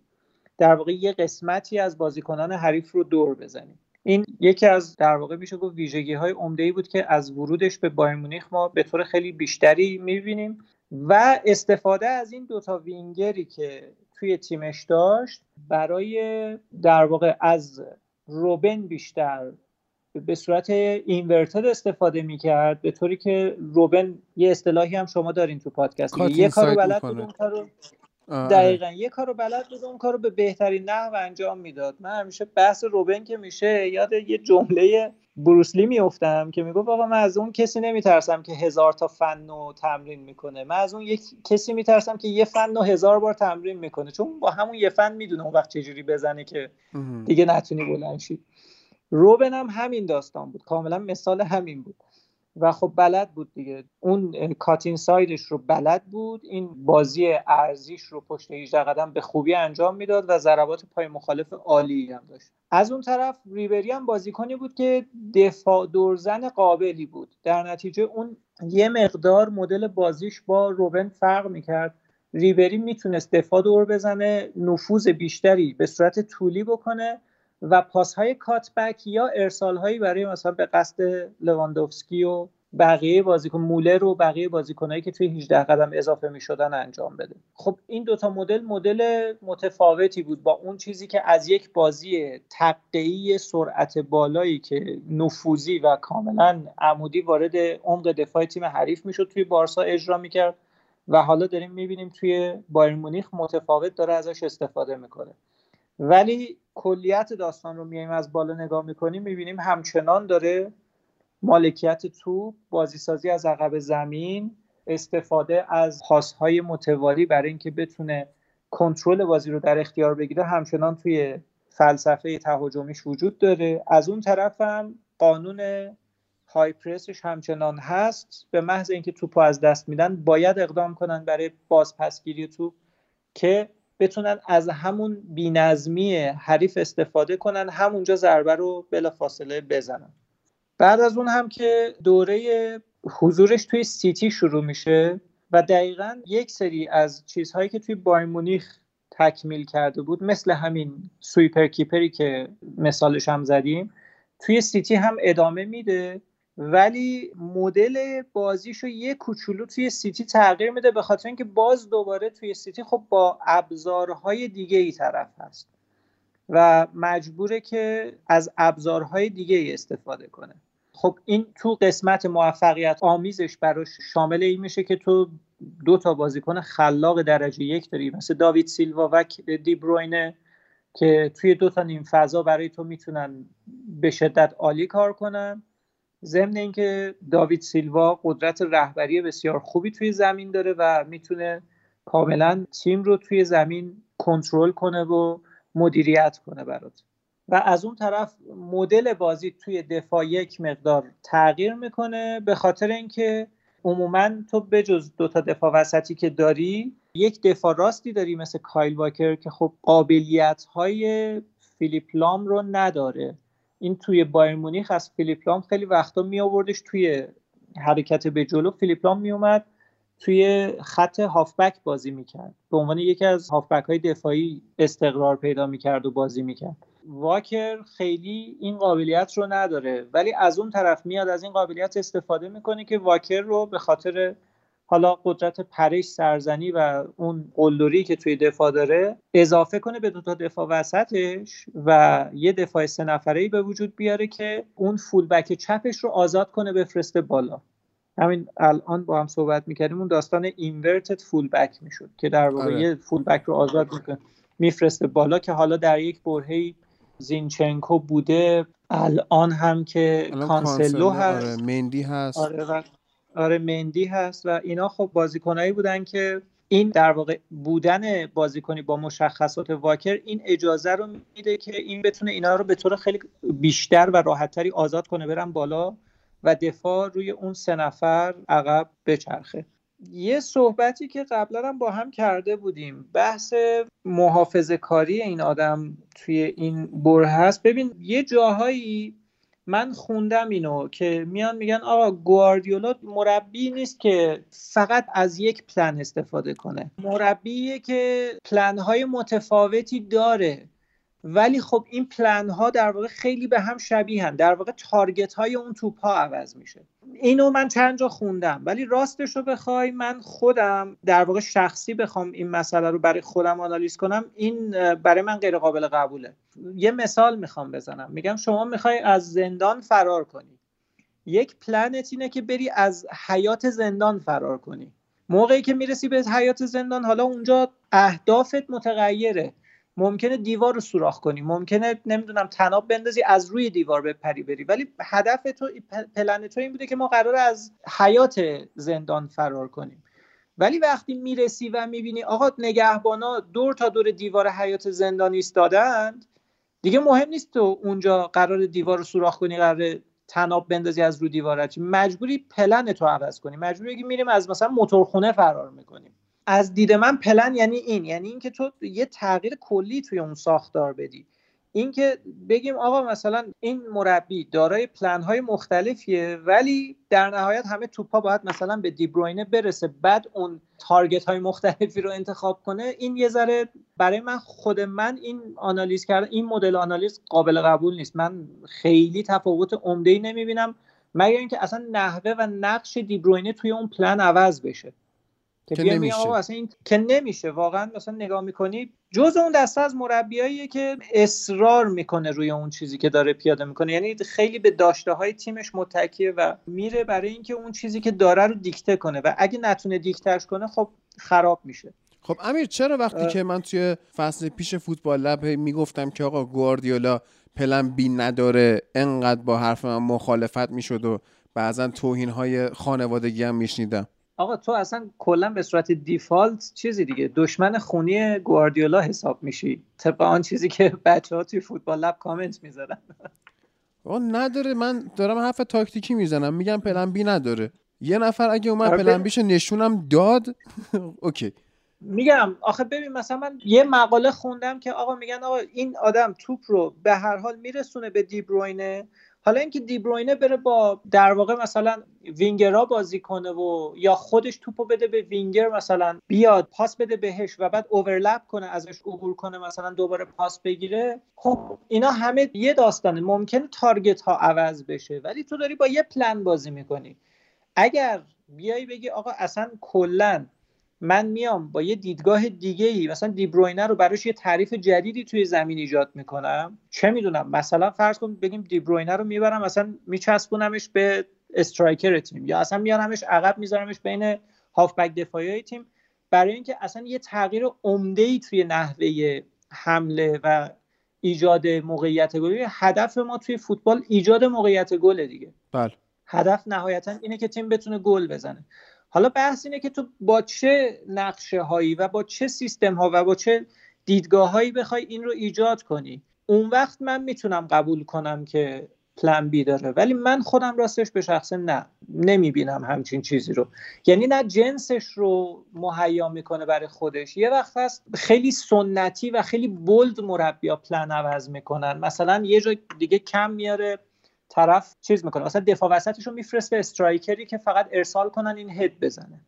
یه جا مثلا اینجوری پلنش رو عوض می‌کنه. یه وقت هست نه مثلا این داستان استفاده از فلینی و امثال این مثلا اتفاق میفته ولی این آدم هم مثلا نمیره برای اینکه مثلا یعنی تو squad ش رو نگاه کنی علاقه ای به این نشون نمیده که من مدلی squad م رو چه بازیکنهای فیکس چه نیمکتم رو طوری بچینم و استخدام کنم که بتونم باهاشون دو تا نقشه مختلف اجرا کنم. دقیقا. من اینو نمی‌بینم. یعنی همه میگن که این تیم یک و دو داره که تیمای کاملی هم هستن. من تفاوتی توی نقش ها و قدرت های این تیم یک و دو نمی‌بینم. یعنی اگه من نیست. دقیقا دو تا تیم آره. خوب ممکنه مثل داشته که... باشه ولی این دو تا تیم خوب جایگزین در واقع اون بازیکن تو اون موقعیت تو اون پست میاد بیرون هم یه دونه مشابهش میره تو. دیگه تو ساختار اون چیز رو عوض نمی‌کنی اون بازی رو. در حالی که تو مربیای دیگه ما خیلی نمی‌بینیم که اگه مثلا چه می‌دونم آنجلوتی بیاد یه تعویزی انجام بده فرزن میاد یه سیستم سه دفاعی بذاره که لوکاس دینیه رو یه خط ببره جلوتر بعد مثلا کولمن رو می‌کشه بیرون و یه مهاجم اضافه می‌کنه. خب ما می‌بینیم قشنگ پلن عوض شد. تیم تبدیل شد به یه 3 4 3 کاملا واید. ولی تو ترکیب گواردیولا ما اینو نمی‌بینیم. یا مثلا حالا نمی‌خوام اصلا یونایتد مثال بزنم ولش کن. میریم مثلا چی؟ لیورپول. توی لیورپول ما نقش هندرسون رو می‌بینیم که بود و نبودش چقدر فرق می‌کنه و مثلا هندرسون در زمان راجرز یه بازیکن میدفیلدر بود یک میدفیلدر صرف بود. ولی کلوب اومد تغییر پستی تو این ایجاد کرد که این میومد به دفاع راست اضافه می‌شد و همچنین می‌شد anchor مرکز زمین.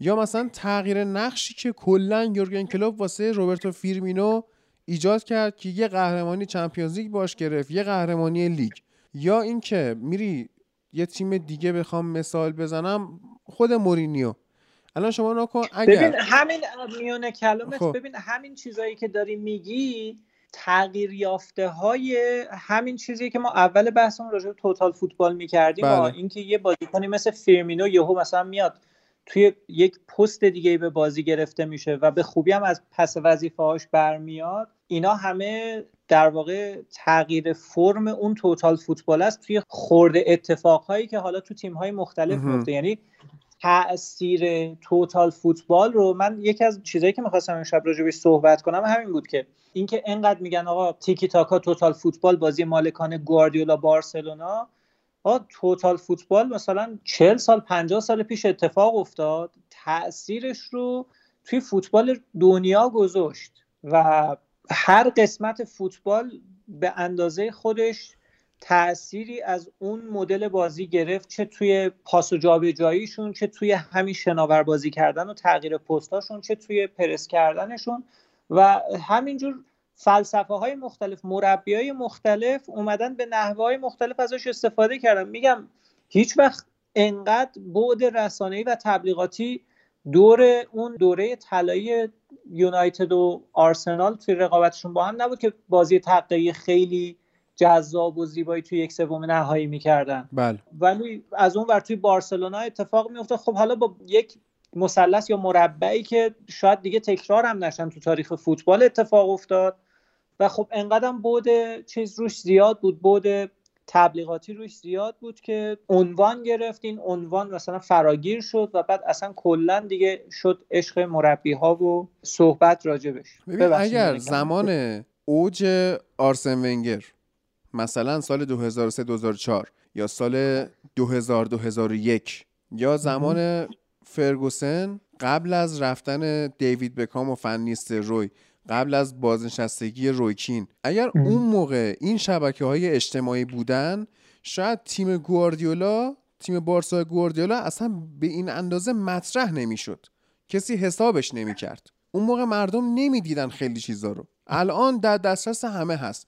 الان می‌بینی از بازی رالف هزن هتل جوری تعریف میشه؟ از پرس کردنش که هیچ وقت از بازی فرگوسن تعریف نمی‌شد. این واقعا تاثیر رسانه است. یعنی اینا واقعا هایپ رسانه ایه اون چیزی که ما از فوتبال شناختیم خوندیم دیدیم هیچ وقت بهش اونقدر پرداخته نشد. حالا مثلا در مورد مورینیو من هنوز توی مورینیو تعویز پلن می‌بینم. فرق می‌کنه وقتی برخواین رو می‌کشه بیرون لوسلسو رو میاره تو پلن بازی داره فرق می‌کنه. ولی وقتی شما برناردو سیلوا رو می‌کشی بیرون. ریاض مارز رو میاری تو هیچ اتفاقی نمیافته. همونیه که بوده. درست. ببین اصلا این باعث میشه که از اون طرف قضیه بهش نگاه کنی این پلن عوض نکردنه فقط در واقع شاید یه نیروی تازه نفس بیاره که بتونه اون کار رو تو اون دقیقه بازی بهتر انجام بله. بده. وگرنه میگم وقتی من میگم آقا مثال می‌زنم میگم پلن میشه این که تو بخوای از حیات زندان فرار کنی یا از زیر زمین زندان بحث من اینه که تو وادار کنی تیم حریف رو که به تغییر سیستم دفاعی رو بیاره. یعنی مجبور شه برای اینکه این تغییری که تو تیمت به وجود آوردی رو کنترل کنه از اون کاری که داشته می‌کرده دست بکشه و یه کار جدیدی بکنه. وگرنه گل می‌خوره. یعنی اصلا هدف تغییر پلن همینه دیگه. تو دفاع حریف رو قافلگیر کنی با یه طرح جدیدی و بتونی گل بزنی. چون که دفاع حریف پلن قبلی تو رو خونده ضدش رو داره می‌زنه و به خوبی کنترلت کرده. خب این پلن عوض نکردنه این محافظه کاریه از کجا میاد؟ آیا ما می‌تونیم مثلا به حرف مورینیو که حالا در مورد پوچتینو گفته بود اینو استناد کنیم که وقتی پوچتینو داشت hype می‌شد مورینیو اومد گفتش که چی؟ این مربیا رو اصلا شما بیخودی دارید hype می‌کنید؟ به خاطر اینکه مربی تا جام کسب نکرده اصلا نمیشه رو هیچ حرفش رو آیندهش و اینا حساب کرد. چون شما وقتی جام می‌بری به خاطر اینکه یک عنوانی به دست آوردی یه respect ی به دست آوردی نمی‌خوای حالا اونو از دست بدی محافظه کاری می‌کنی. در حالی که چیزی که جام رو واسه تو به ارمغان آورده respect رو واسه آورده اون بیپرواییه بوده. اما بیپروایی رو هی به مرور می‌ذاری کنار. و از موفقیت هم میافتی دیگه. حالا اینم که من میگم گواردیولا ناموفق بوده توی بایر مونیخ و منچستر سیتی. اینم می‌خوام از نظر خود یه توضیح بدی که استدلال من این بود که آقا بایر مونیخ already داشت با اون تیمه قهرمان لیگ می‌شد با یوپ هاینکس قهرمان Champions League شد. آره، بازم می‌رسیم به چیز دیگه. بازم می‌رسیم به جناب سرهنگ که می‌گفت آبدارچی بایر مونیخ هم با این تیم قهرمان آره. بوندسلیگا میشه. پس تو رفتی اونجا چیکار کنی؟ من قبول دارم اینو که آوردن یه خورده فوتبال آلمان رو تغییر بده ها. اما پروژه شخصیش توی بایر مونیخ به خاطر اینکه تداوم قهرمانی تداوم قهرمانی در Champions League می‌خواستن اینا. نه کاملا ناموفق بوده. به نظر من پروژهش توی بایر مونیخ میشه. برچسب ناموفق بهش زد. به خاطر اینکه تو فصل هایی که اونجا بوده خب OK بوندسلیگا رو بردی یک سالم فکر می‌کنم یک بارم اون جام حذفی رو بردن چون همیشه اونجا اون دورتموند اونجا گربه سیاهشون می‌شد. این کارهایی که خب اصلا کلا بایر مونیخ مثل میمونه که الان فرض کن گواردیولا رو ببری ایتالیا و یوونتوس رو بدی بهش. اگه قرار باشه بازم قهرمان سری آ بشه ولی مثلا تو یک چهارم چمپیونز لیگ هست بشه خب فایده نداره که. الان یوونتوس رویکردش اینه که می‌خواد Champions League ببره. بله. پس اگه یک مربی رو میاره برای Champions League بردن چون دیگه میگن آقا ایتالیا رو که گرفتیم دیگه کاری نداریم با ایتالیا بکنیم. این تیم الان باید در اروپا یک جایگاهی رو کسب کنه. خب الان توی منچستر سیتی هم همینه. برای اروپا آوردنش. الان آخر آره. قراردادشه. دارن مذاکره می‌کنن. امروز خبرش رو خوندم برای تمدید. اما تو این چهار پنج ساله موفقیت اروپایی نداشته. و اینم بگم تازه با یک موزل بزرگی هم توی سیتی مواجه شد. اینکه وارد لیگی شد که دیگه نتونست روی اون لیگ سیطره داشته باشه. یعنی اینجوری نبود که دیگه آقا بگه خب ما راحت دیگه هر سال کارمون برای لیگ بردن که راحته. میریم زوم می‌کنیم برای اینکه ببینیم تو Champions League می‌خوایم چیکار کنیم. نه آقا تو انگلیس مجبور شده با چنگ و دندون بره واسه لیگ جنگیدن. یعنی این برنامه هم داشته. و یه مسئله که جسته گریختن من دیدم توی آنالیزای فوتبال لب اتفاق افتاده تو بازی هفتگی. الان می‌خوام به صورت خیلی در واقع مشخص بهش اشاره کنم. یعنی این صحبت رو بچه ها کردن حالا شاید خیلی تیتروار نیومده. اینکه من توی این آدم یک ضعف رهبری هم در حال حاضر می‌بینم. کاری ندارم در زمان بازیگریش چی بوده زمانی که توی بارسا بوده چی بوده. حتی همون موقعش هم البته خب نمی‌دونم. یه صحبتهایی مثلا میاد زلاتان می‌کنه که یه ضعفایی توی شخصیت رهبری این آدم می‌بینی. ولی در حال حاضر توی سیتی با اتفاقاتی که الان توی سیتی داره میفته با از دست دادن آرتتا به عنوان یک دستیار و از دست دادن داوید سیلوا به عنوان فرمانده توی زمینش عملا داری می‌بینی که یک درصد زیادی از توانایی این آدم محو شدن توی سیتی. و اینو توی ضعف رهبریش من می‌تونم ببینم. اون قسمت شوآف داستان رو من جدا می‌کنم که مثلا میای می‌بینی تو جام فلان برنده شدن بعد از ضربات پنالتی می‌خوان برن جامو بگیرن. هنوز می‌بینی داره گواردیولا با بازیکن صحبت می‌کنه راجع به چیزای تاکتیکی فرداشم رسانه ها اینو بولد می‌کنن. میای می‌بینی تو تمام کانال های مربی هم نشستن میگن آقا این عجب آدم خفنی نگاه کن بعد از اینکه جامم بردن هنوز داره با بازیکن راجع به داشت با استرلینگ صحبت می‌کرد. بله. آره که فلان اینجوری تاکتیکی اینجوری عجب چیز خفنی نمی‌دونم ده تا فیلم و کلیپ و اینا هم تو گروه های مربیگری ازش پخش میشه. ولی بخوای این زلم زیمبوها رو از این داستان بکشی کنار نگاه بکنی عملا می‌بینی که بدون آرتتا بدون داوید سیلوا این آدم خیلی ضعیف شده در حال حاضر. یک روی کرد دیگه ای رو هم باید در نظر بگیره. حالا نمی‌دونم یا بره سراغ پلن های دیگه یا حداقل از یه دستیاری به همون اندازه خوشفکری آرتتا کنارش استفاده کنه یا بتونه یه بازیکنی جایگزین داوید سیلوا بکنه حداقل. آخه جایگزین داوید سیلوا هم نیست تو فوتبال روز دنیا. یعنی اون نسل از بازیکنها که می‌تونستی اون شکلی روشون حساب کنی تموم شدن. انگوش شمار مونده یه کسی مثل برونو فرناندز. یا حالا کریستیان اریکسنی که پوچتینو چقدر خوب ازش استفاده می‌کرد و الان دیگه عملا آره. توی اینتر داره میسابه به علک آره دقیقا. جانشین سیلوا به این راحتی ها پیدا نمیشه و مجبوره که در واقع پلنش رو عوض کنه. من چقدر می‌گفتم که این چهار یک چهار یکی که اون سال باهاش قهرمان شد با سیتی چقدر خوب بود.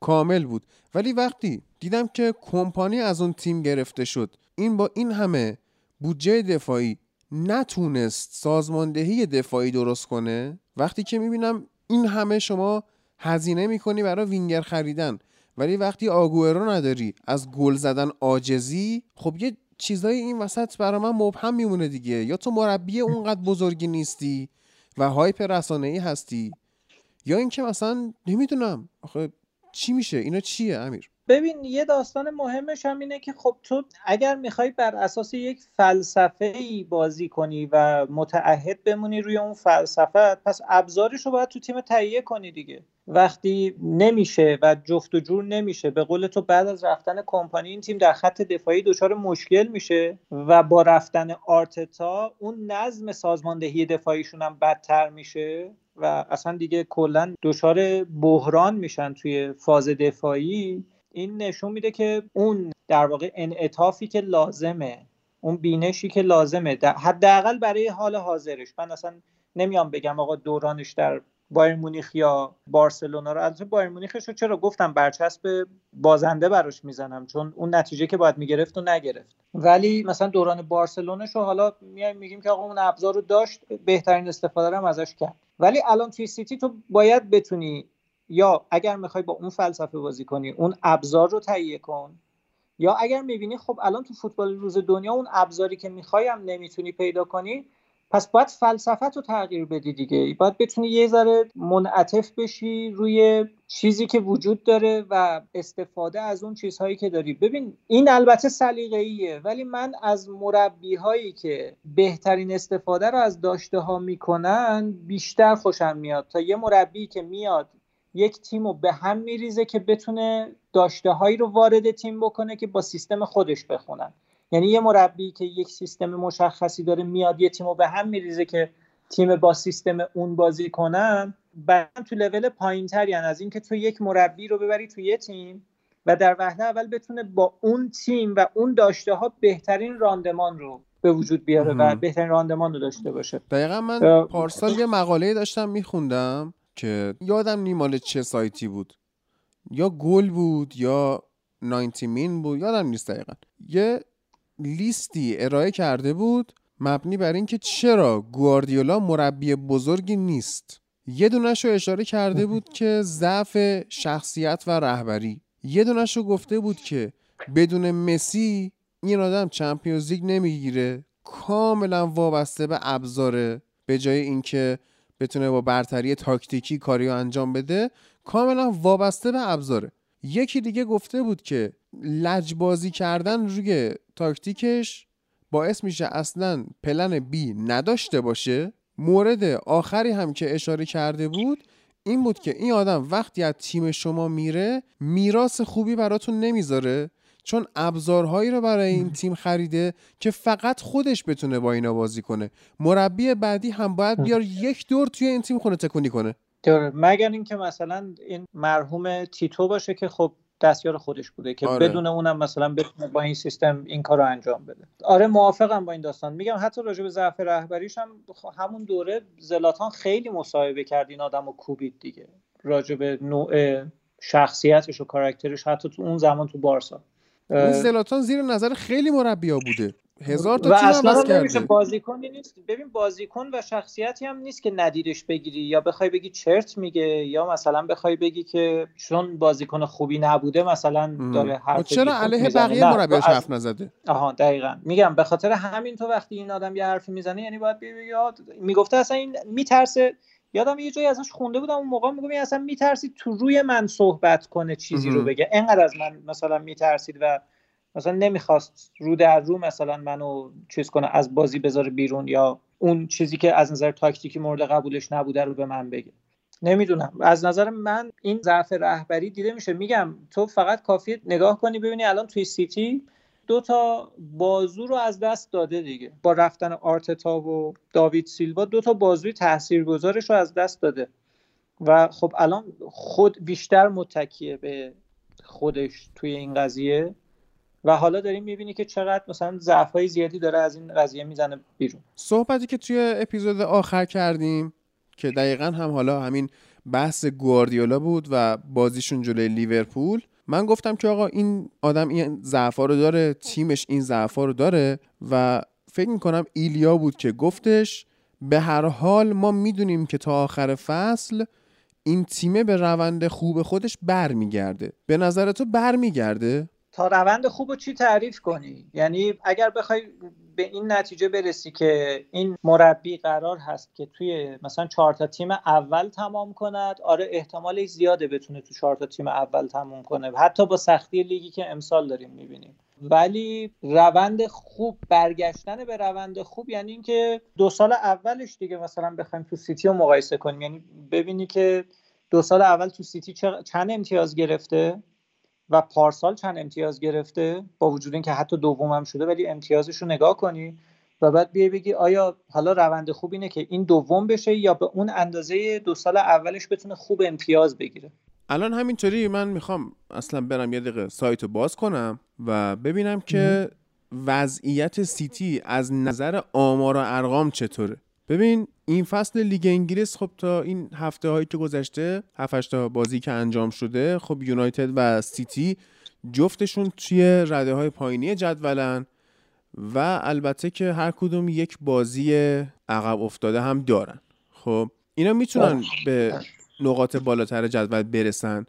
ولی حالا نگاه کن. الان لستر صدر جدوله منچستر سیتی دهمه. درسته؟ درست. هفت بازی کرده سه تا برد سه تا مساوی یه باخت. ده تا گل زده نه تا گل هم خورده. یعنی وضعیت دفاعی که اسفناکه. هیچ. و الان توی اینجای فصل یه دونه باخت داده سه تا مساوی. و ما میایم بازی های ای که این تیم داره رو نگاه می‌کنیم. الان با لیورپول مساوی کرده 21 نوامبر.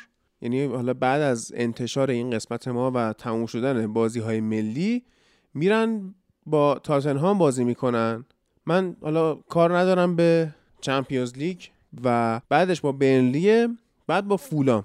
دو تا بازی کاملا راحت. یه دونه بعدش با من یونایتد بازی می‌کنن و خیلی هم بازی سختیه به لحاظ زمانی. یعنی با المپیک مارسی بازی می‌کنن روز چهارشنبه شنبهش با یونایتد بازی داره. بعد با وست بازی می‌کنه که قشنگ می‌دونیم اون دفاعی که وست برومویچ انجام میده همون چیزی که تیم گواردیولا ازش میترسه و بدون سیلوا خیلی برای سخت شکستن همچین خطی.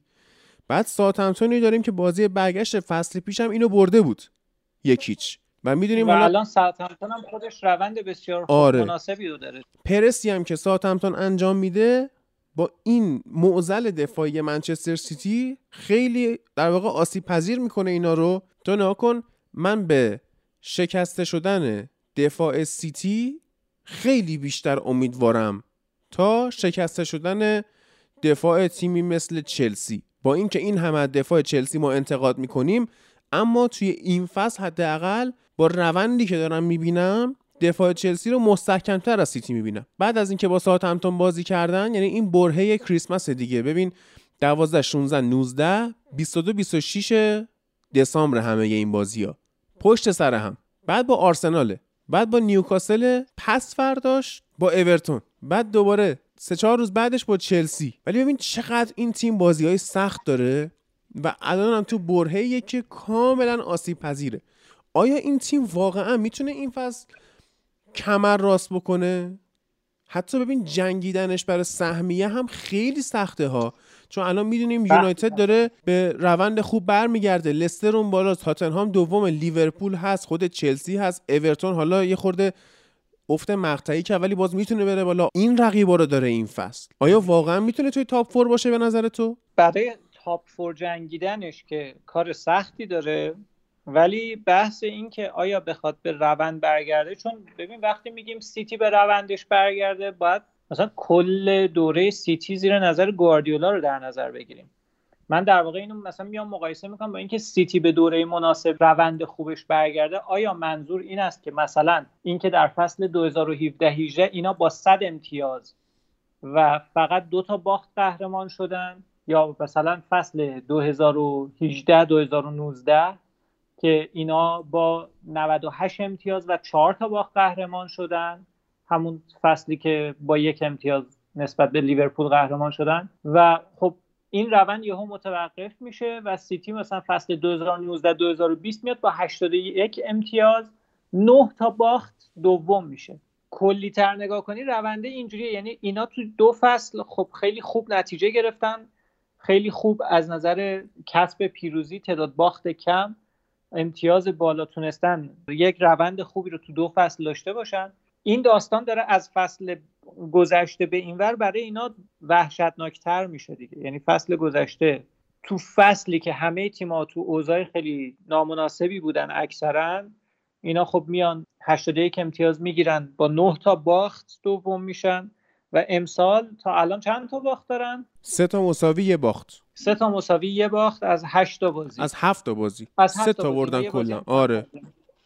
و خب تازه مثلا یه یعنی مساوی شو جلو لیدز یونایتد داده که خودش تیم 15 همه و من امید خاصی بهش ندارم. یعنی با تیم بالای جدول نبوده این. به طور کلی وقتی مثلا میای اسم گواردیولا رو میاری و بعد مثلا نگاه می‌کنی می‌بینی تو هفت بازی ریت بردت زیر 50 درصده جای شک و شبهه میاد برات که امسال قراره وضع این تیم چی بشه. حالا امیدوارم که این حرفایی که ما زدیم و دوستان به دید غیر تعصبی و فنی شنیده باشن و فکر بکنن بهش که ما اصلا دشمنی و پدرکشتگی نداریم. آره جدای از این مسئله که حالا ما اومدیم در رابطه با یه سری جاهاش آنالیزهای یعنی دیدگاه های خودمونم بیان کردیم روی این قضیه بر اساس آن دیتایی که از این مربی و نتیجه هاش داشتیم. ولی این که اصلا چی شد که این بحث شکل گرفت و من بهت پیشنهاد دادم بیام و راجبش صحبت کنم اون داستانی بود که اول صحبت ها گفتم در همون دقایق اولیه که آقا خب این total football و بازی مالکانه و تیکی تاکا اصطلاحاتی هن که خوبه که بدونیم که ریشش کجاست از کجا آمده چون خیلی جا حتی توی گزارشگرها می‌بینی که مثلا استفاده اشتباه می‌کنن. یا حتی همون داستان چیز بازی positional و بازی مالکانه که گفتم positional بر اساس اون zone بندی پوزیشن فرقشون آره. و مثلا خب اونو حتی ما توی مربی ها هم توی ترجمه اشتباه می‌بینیم توشون سهون پیش میاد و دیگه وقتی اون کلمه رو می‌بینن ناخداگاه مثلا مالکانه میان ترجمه می‌کنن داستان رو. اون داستان اتریش و... مجارستان هم که گفتی خیلی جالب بود. من نمی‌دونستم که واقعا این فوتبال سرعتی با جابجایی های بسیار بالا از اونجا شروع شده. ببین تو دهه آره اگه اشتباه نکنم دهه سی اتریش خیلی مثل اینکه بولد بوده تو این داستان و بعد مجارستان اواخر چهل و دهه پنجا که دیگه دهه هفتاد می‌رسه به هلند و به ویژه آژاکس. خب حالا با این تفکر به نظرت رونالد کومنی که شاگرد همین مکتب بوده و توی همون تیم کرایوف هم به حال نقش بسیار مهمی داشته که من لذت می‌برم از اون نقش اون سنتر بک تنهایی که به خط حمله اضافه میشه. به نظر تفکرات کومن برای بارسا چطوریه؟ یعنی کومن ما می‌دونیم. حالا درسته بعضی از هواداره بارسا هنوز نیومده دارن نامردی می‌کنن و قضاوت های میگن که حالا چه می‌دونم اخراجی ساعت همتون اورتون رو برای ما آوردید. ولی ساعت همتون با رونالد کومن بود که بالاترین رتبه تاریخش تو جدول کسب کرد. ببین به هر حال یه داستان دیگه هم که باید به طور موازی به این قضیه نگاه کنن مخصوصا طرفدار و علاقمندان بارسا اینکه بارسا توی برهه که دیگه شده اون چند سالی که ما بعد از فرگوسن داشتیم یعنی بازیکنای اون سب که توسط اون مربی استفاده می شدن و نتیجه می‌دادن الان دیگه پا به سن گذاشتن. به مرور دارن از ترکیب تیم میرن بیرون نگاه می‌کنید دیگه. تو وقتی می‌بینی مثلا ژاوی میره بعد اینیستا میره دیگه عملا بارسا تو اون سیستم خودش فلج میشه. و حتی برای تیم‌ها خیلی راحت تر میشه دفاع کردن و گرفتن مسی توی زمین. چون عملا دیگه بازیکن دیگه کنار مسی نیست که بتونه اون فشردگی رو با بازی تگ ضرب و پشت دفاع باز کنه. یعنی به نظرت این بله. تازه اولشه واسه طرفدارای بارسا با چیزی که یونایتدی ها تجربه کردن؟ مسیر سخت دقیقا. مسیر سخت و طولانی رو دارن. همونطور که ما همیشه میگیم آقا اگر یک مربی با یک طرز فکر یک ایده و یک فلسفه وارد تیمت می‌کنی حمایتش باید بکنن باش از طرف باشگاه و هوادارا. تا بتونه اون تغییر رو به وجود بیاره اون نسل رو عوض کنه بازیکنهای پا به سن گذاشته برن بازیکنهای ناکارآمد برن. و بعد به هر حال کامن محصول تیم کرویوف از نظر فوتبالی که یاد گرفته. یعنی توی هلند پرورش پیدا کرده با فوتبال هلند و بعدم اوجش توی تیم کرایوف بوده. و خب بعد اومده حالا مربی شده. این آدم قطعا تحت تاثیر این تفکرات هست. یعنی نمی‌تونی بگی خیلی ذهنیت متفاوتی داره. فقط بحث اینه که ببینی که این آدم الان بتونه به مرور اون تغییر نسل رو انجام بده که بتونه ابزار مناسب رو داشته باشه اونجا و تیم رو به یک روند ثابت برسونه. ببین توی شرایط بحرانی خیلی هنره که مربی بتونه تیم رو توی یک روند ثابت برسونه و با اون روند تیم رو دوباره به اون اعتماد به نفس برگردونه. خب من خودم طرفدار یونایتد هم مثالم هم از همین میشه. همیشه یعنی من یادم هر موقع یونایتد تو یک مقطعی میافتاد که تو نتیجه گیری دچار مشکل می‌شد و روند کار از دستش در می‌رفت فرگوسن قشنگ عین این مثالی که می‌زنم که دو درجه اون کمربند تیمو سفت می‌کنن. مثلا کمربند شلوار رو سفت می‌کنن. قشنگ تیمو یهو میومد سفت میبست و مثلا می‌دیدی دو تا سه تا نتیجه یکیچ می آورد پشت هم. یعنی فقط می‌رفت اون بازی رو ببره و با نتیجه برد بیاد بیرون. یا می‌دونی سه تا باز بعد از یک روندی که تیم به هم ریخته نتیجه نگرفتی یا می‌دونی دو تا سه تا یکیچ میاره. اعتماد به نفس رو برمیگردونه به تیم و تیمو دوباره برمیگردونه. حالا دوباره تیمو می‌بره تو اون مسیری که می‌خواد. ولی برای اون سه تا بازی هدف اصلیش اینه که ذهنیت برنده رو دوباره برگردونه به تیمش. ببین تیم اگه از نظر ذهنی بیفته تو اون سیاه چاله ذهنیت بازنده دیگه مربی خیلی کارش سخت میشه برای اینکه اون تیمو بتونه برگردونه. به هر حال داریم می‌بینید توی این مدت بعد از مویس مربیای کوچیکی نیومدن یونایتد. ولی اینکه بتونن ذهنیت اون تیم رو عوض کنن ببین چقدر زمان برد تا فنخال بیاد تاثیرش رو بذاره مورینیو بیاد تاثیرش رو بذاره بعد اوله بیاد شروع کنه تازه از روی این چیزی که اینا تاثیر گذاشتن ساخت و سازش رو شروع کنه. دوسته یه سری تاثیرهای مورینیو و فنخال رو هم باید پاک می‌کرده. خب به هر حال آره دیگه یعنی اینا هم دیگه چیز معصوم نبودن که بیان فقط تاثیر مثبت تو تیم بذارن دیگه. به هر حال یه سری تاثیرات به طرز جالبی امیر تو بدون اینکه این فوتبال لب اکسترا دوم ما رو شنیده باشی اصلا چون هنوز بیرون نیومده و من دارم بخش یکی مونده به پایانی رو با خودت ضبط می‌کنم. خیلی رفرنس های جالبی به حرفای ما میدی. نمی‌دونم از کجا میاری اینا رو. اینکه فلانی معصوم نبوده نمی‌دونم از کجا چون دقیقا من اشاره کردم. ذهنیتمون نزدیکه گویا پس. آره. عرض کنم که امیر دمت گرم. مرسی. خیلی حال داد این حرفا به من. کلی چیز یاد گرفتم ازت. قربانت. مرسی از فوتبال لب و برای بچه های باحال و گلش که میگم واقعا توی پادکست های فارسی تنها پادکست فوتبالی هستین که من گوش میدم و با لذت گوش میدم و خیلی وقتا ازش چیز یاد می‌گیرم یا حتی نوت برمیدارم. اون زمان که مخصوصا تمرینا برقرار بود و هنوز سر تمرین می‌رفتیم قبل کرونا. و تیم بسیار خوب بچه های بسیار مستعد و پیگیر و اهل مطالعه که واقعا آدم لذت می‌بره. درود بر خودش آدم سر ذوق میاره که بتونه فرصتی گیر بیاره تا با این تیم همکاری کنه و اگر فرصتی پیش بیاد مثل امشب بشینیم پرچونگی کنیم دیگه. اصلا من امیدوارم که در آینده هم در آینده همین نزدیک همکاری های نزدیکی ما داشته باشیم و می‌خوام که ازت اجازه بخوام این تیکه حرفامون در مورد گواردیولا رو اصلا به عنوان یه اپیزود اسپشیال هم همینطوری بدیم بیرون جدای از اکسترا. حالا شاید یه سری دوستان باشن که حال نکنن که یه حالی به ما بدن و بخوان اکسترا رو بخرن. ما اینو همینطوری هم منتشر کنیم که به حال بحث از دهن نیفته و از دست نره. بسیار عالی. بسیار عالی. درود بر تو.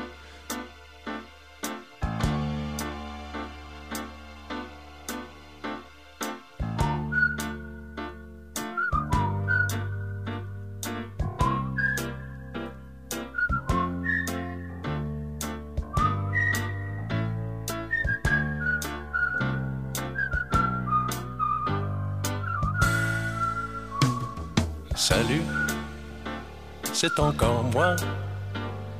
Salut, comment tu vas? Le temps m'a paru très long, loin de la maison. J'ai pensé à toi, j'ai un peu trop navigué et je me sens fatigué. Fais-moi un bon café j'ai une histoire à te raconter. Il était une fois quelqu'un,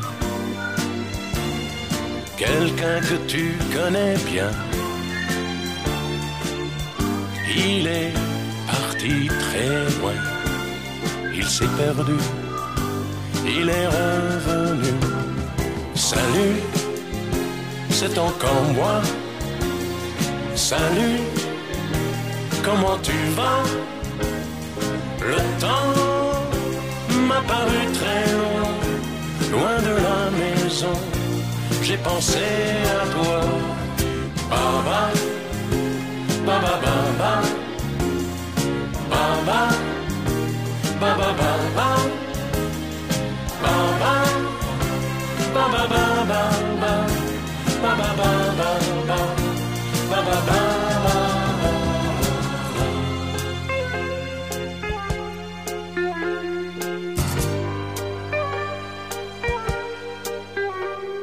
Tu sais, j'ai beaucoup changé. Je m'étais fait des idées sur toi, sur moi, sur nous. Des idées folles, mais j'étais fou. Tu n'as plus rien à me dire. Je ne suis qu'un souvenir. Peut-être pas trop mauvais, mais jamais plus.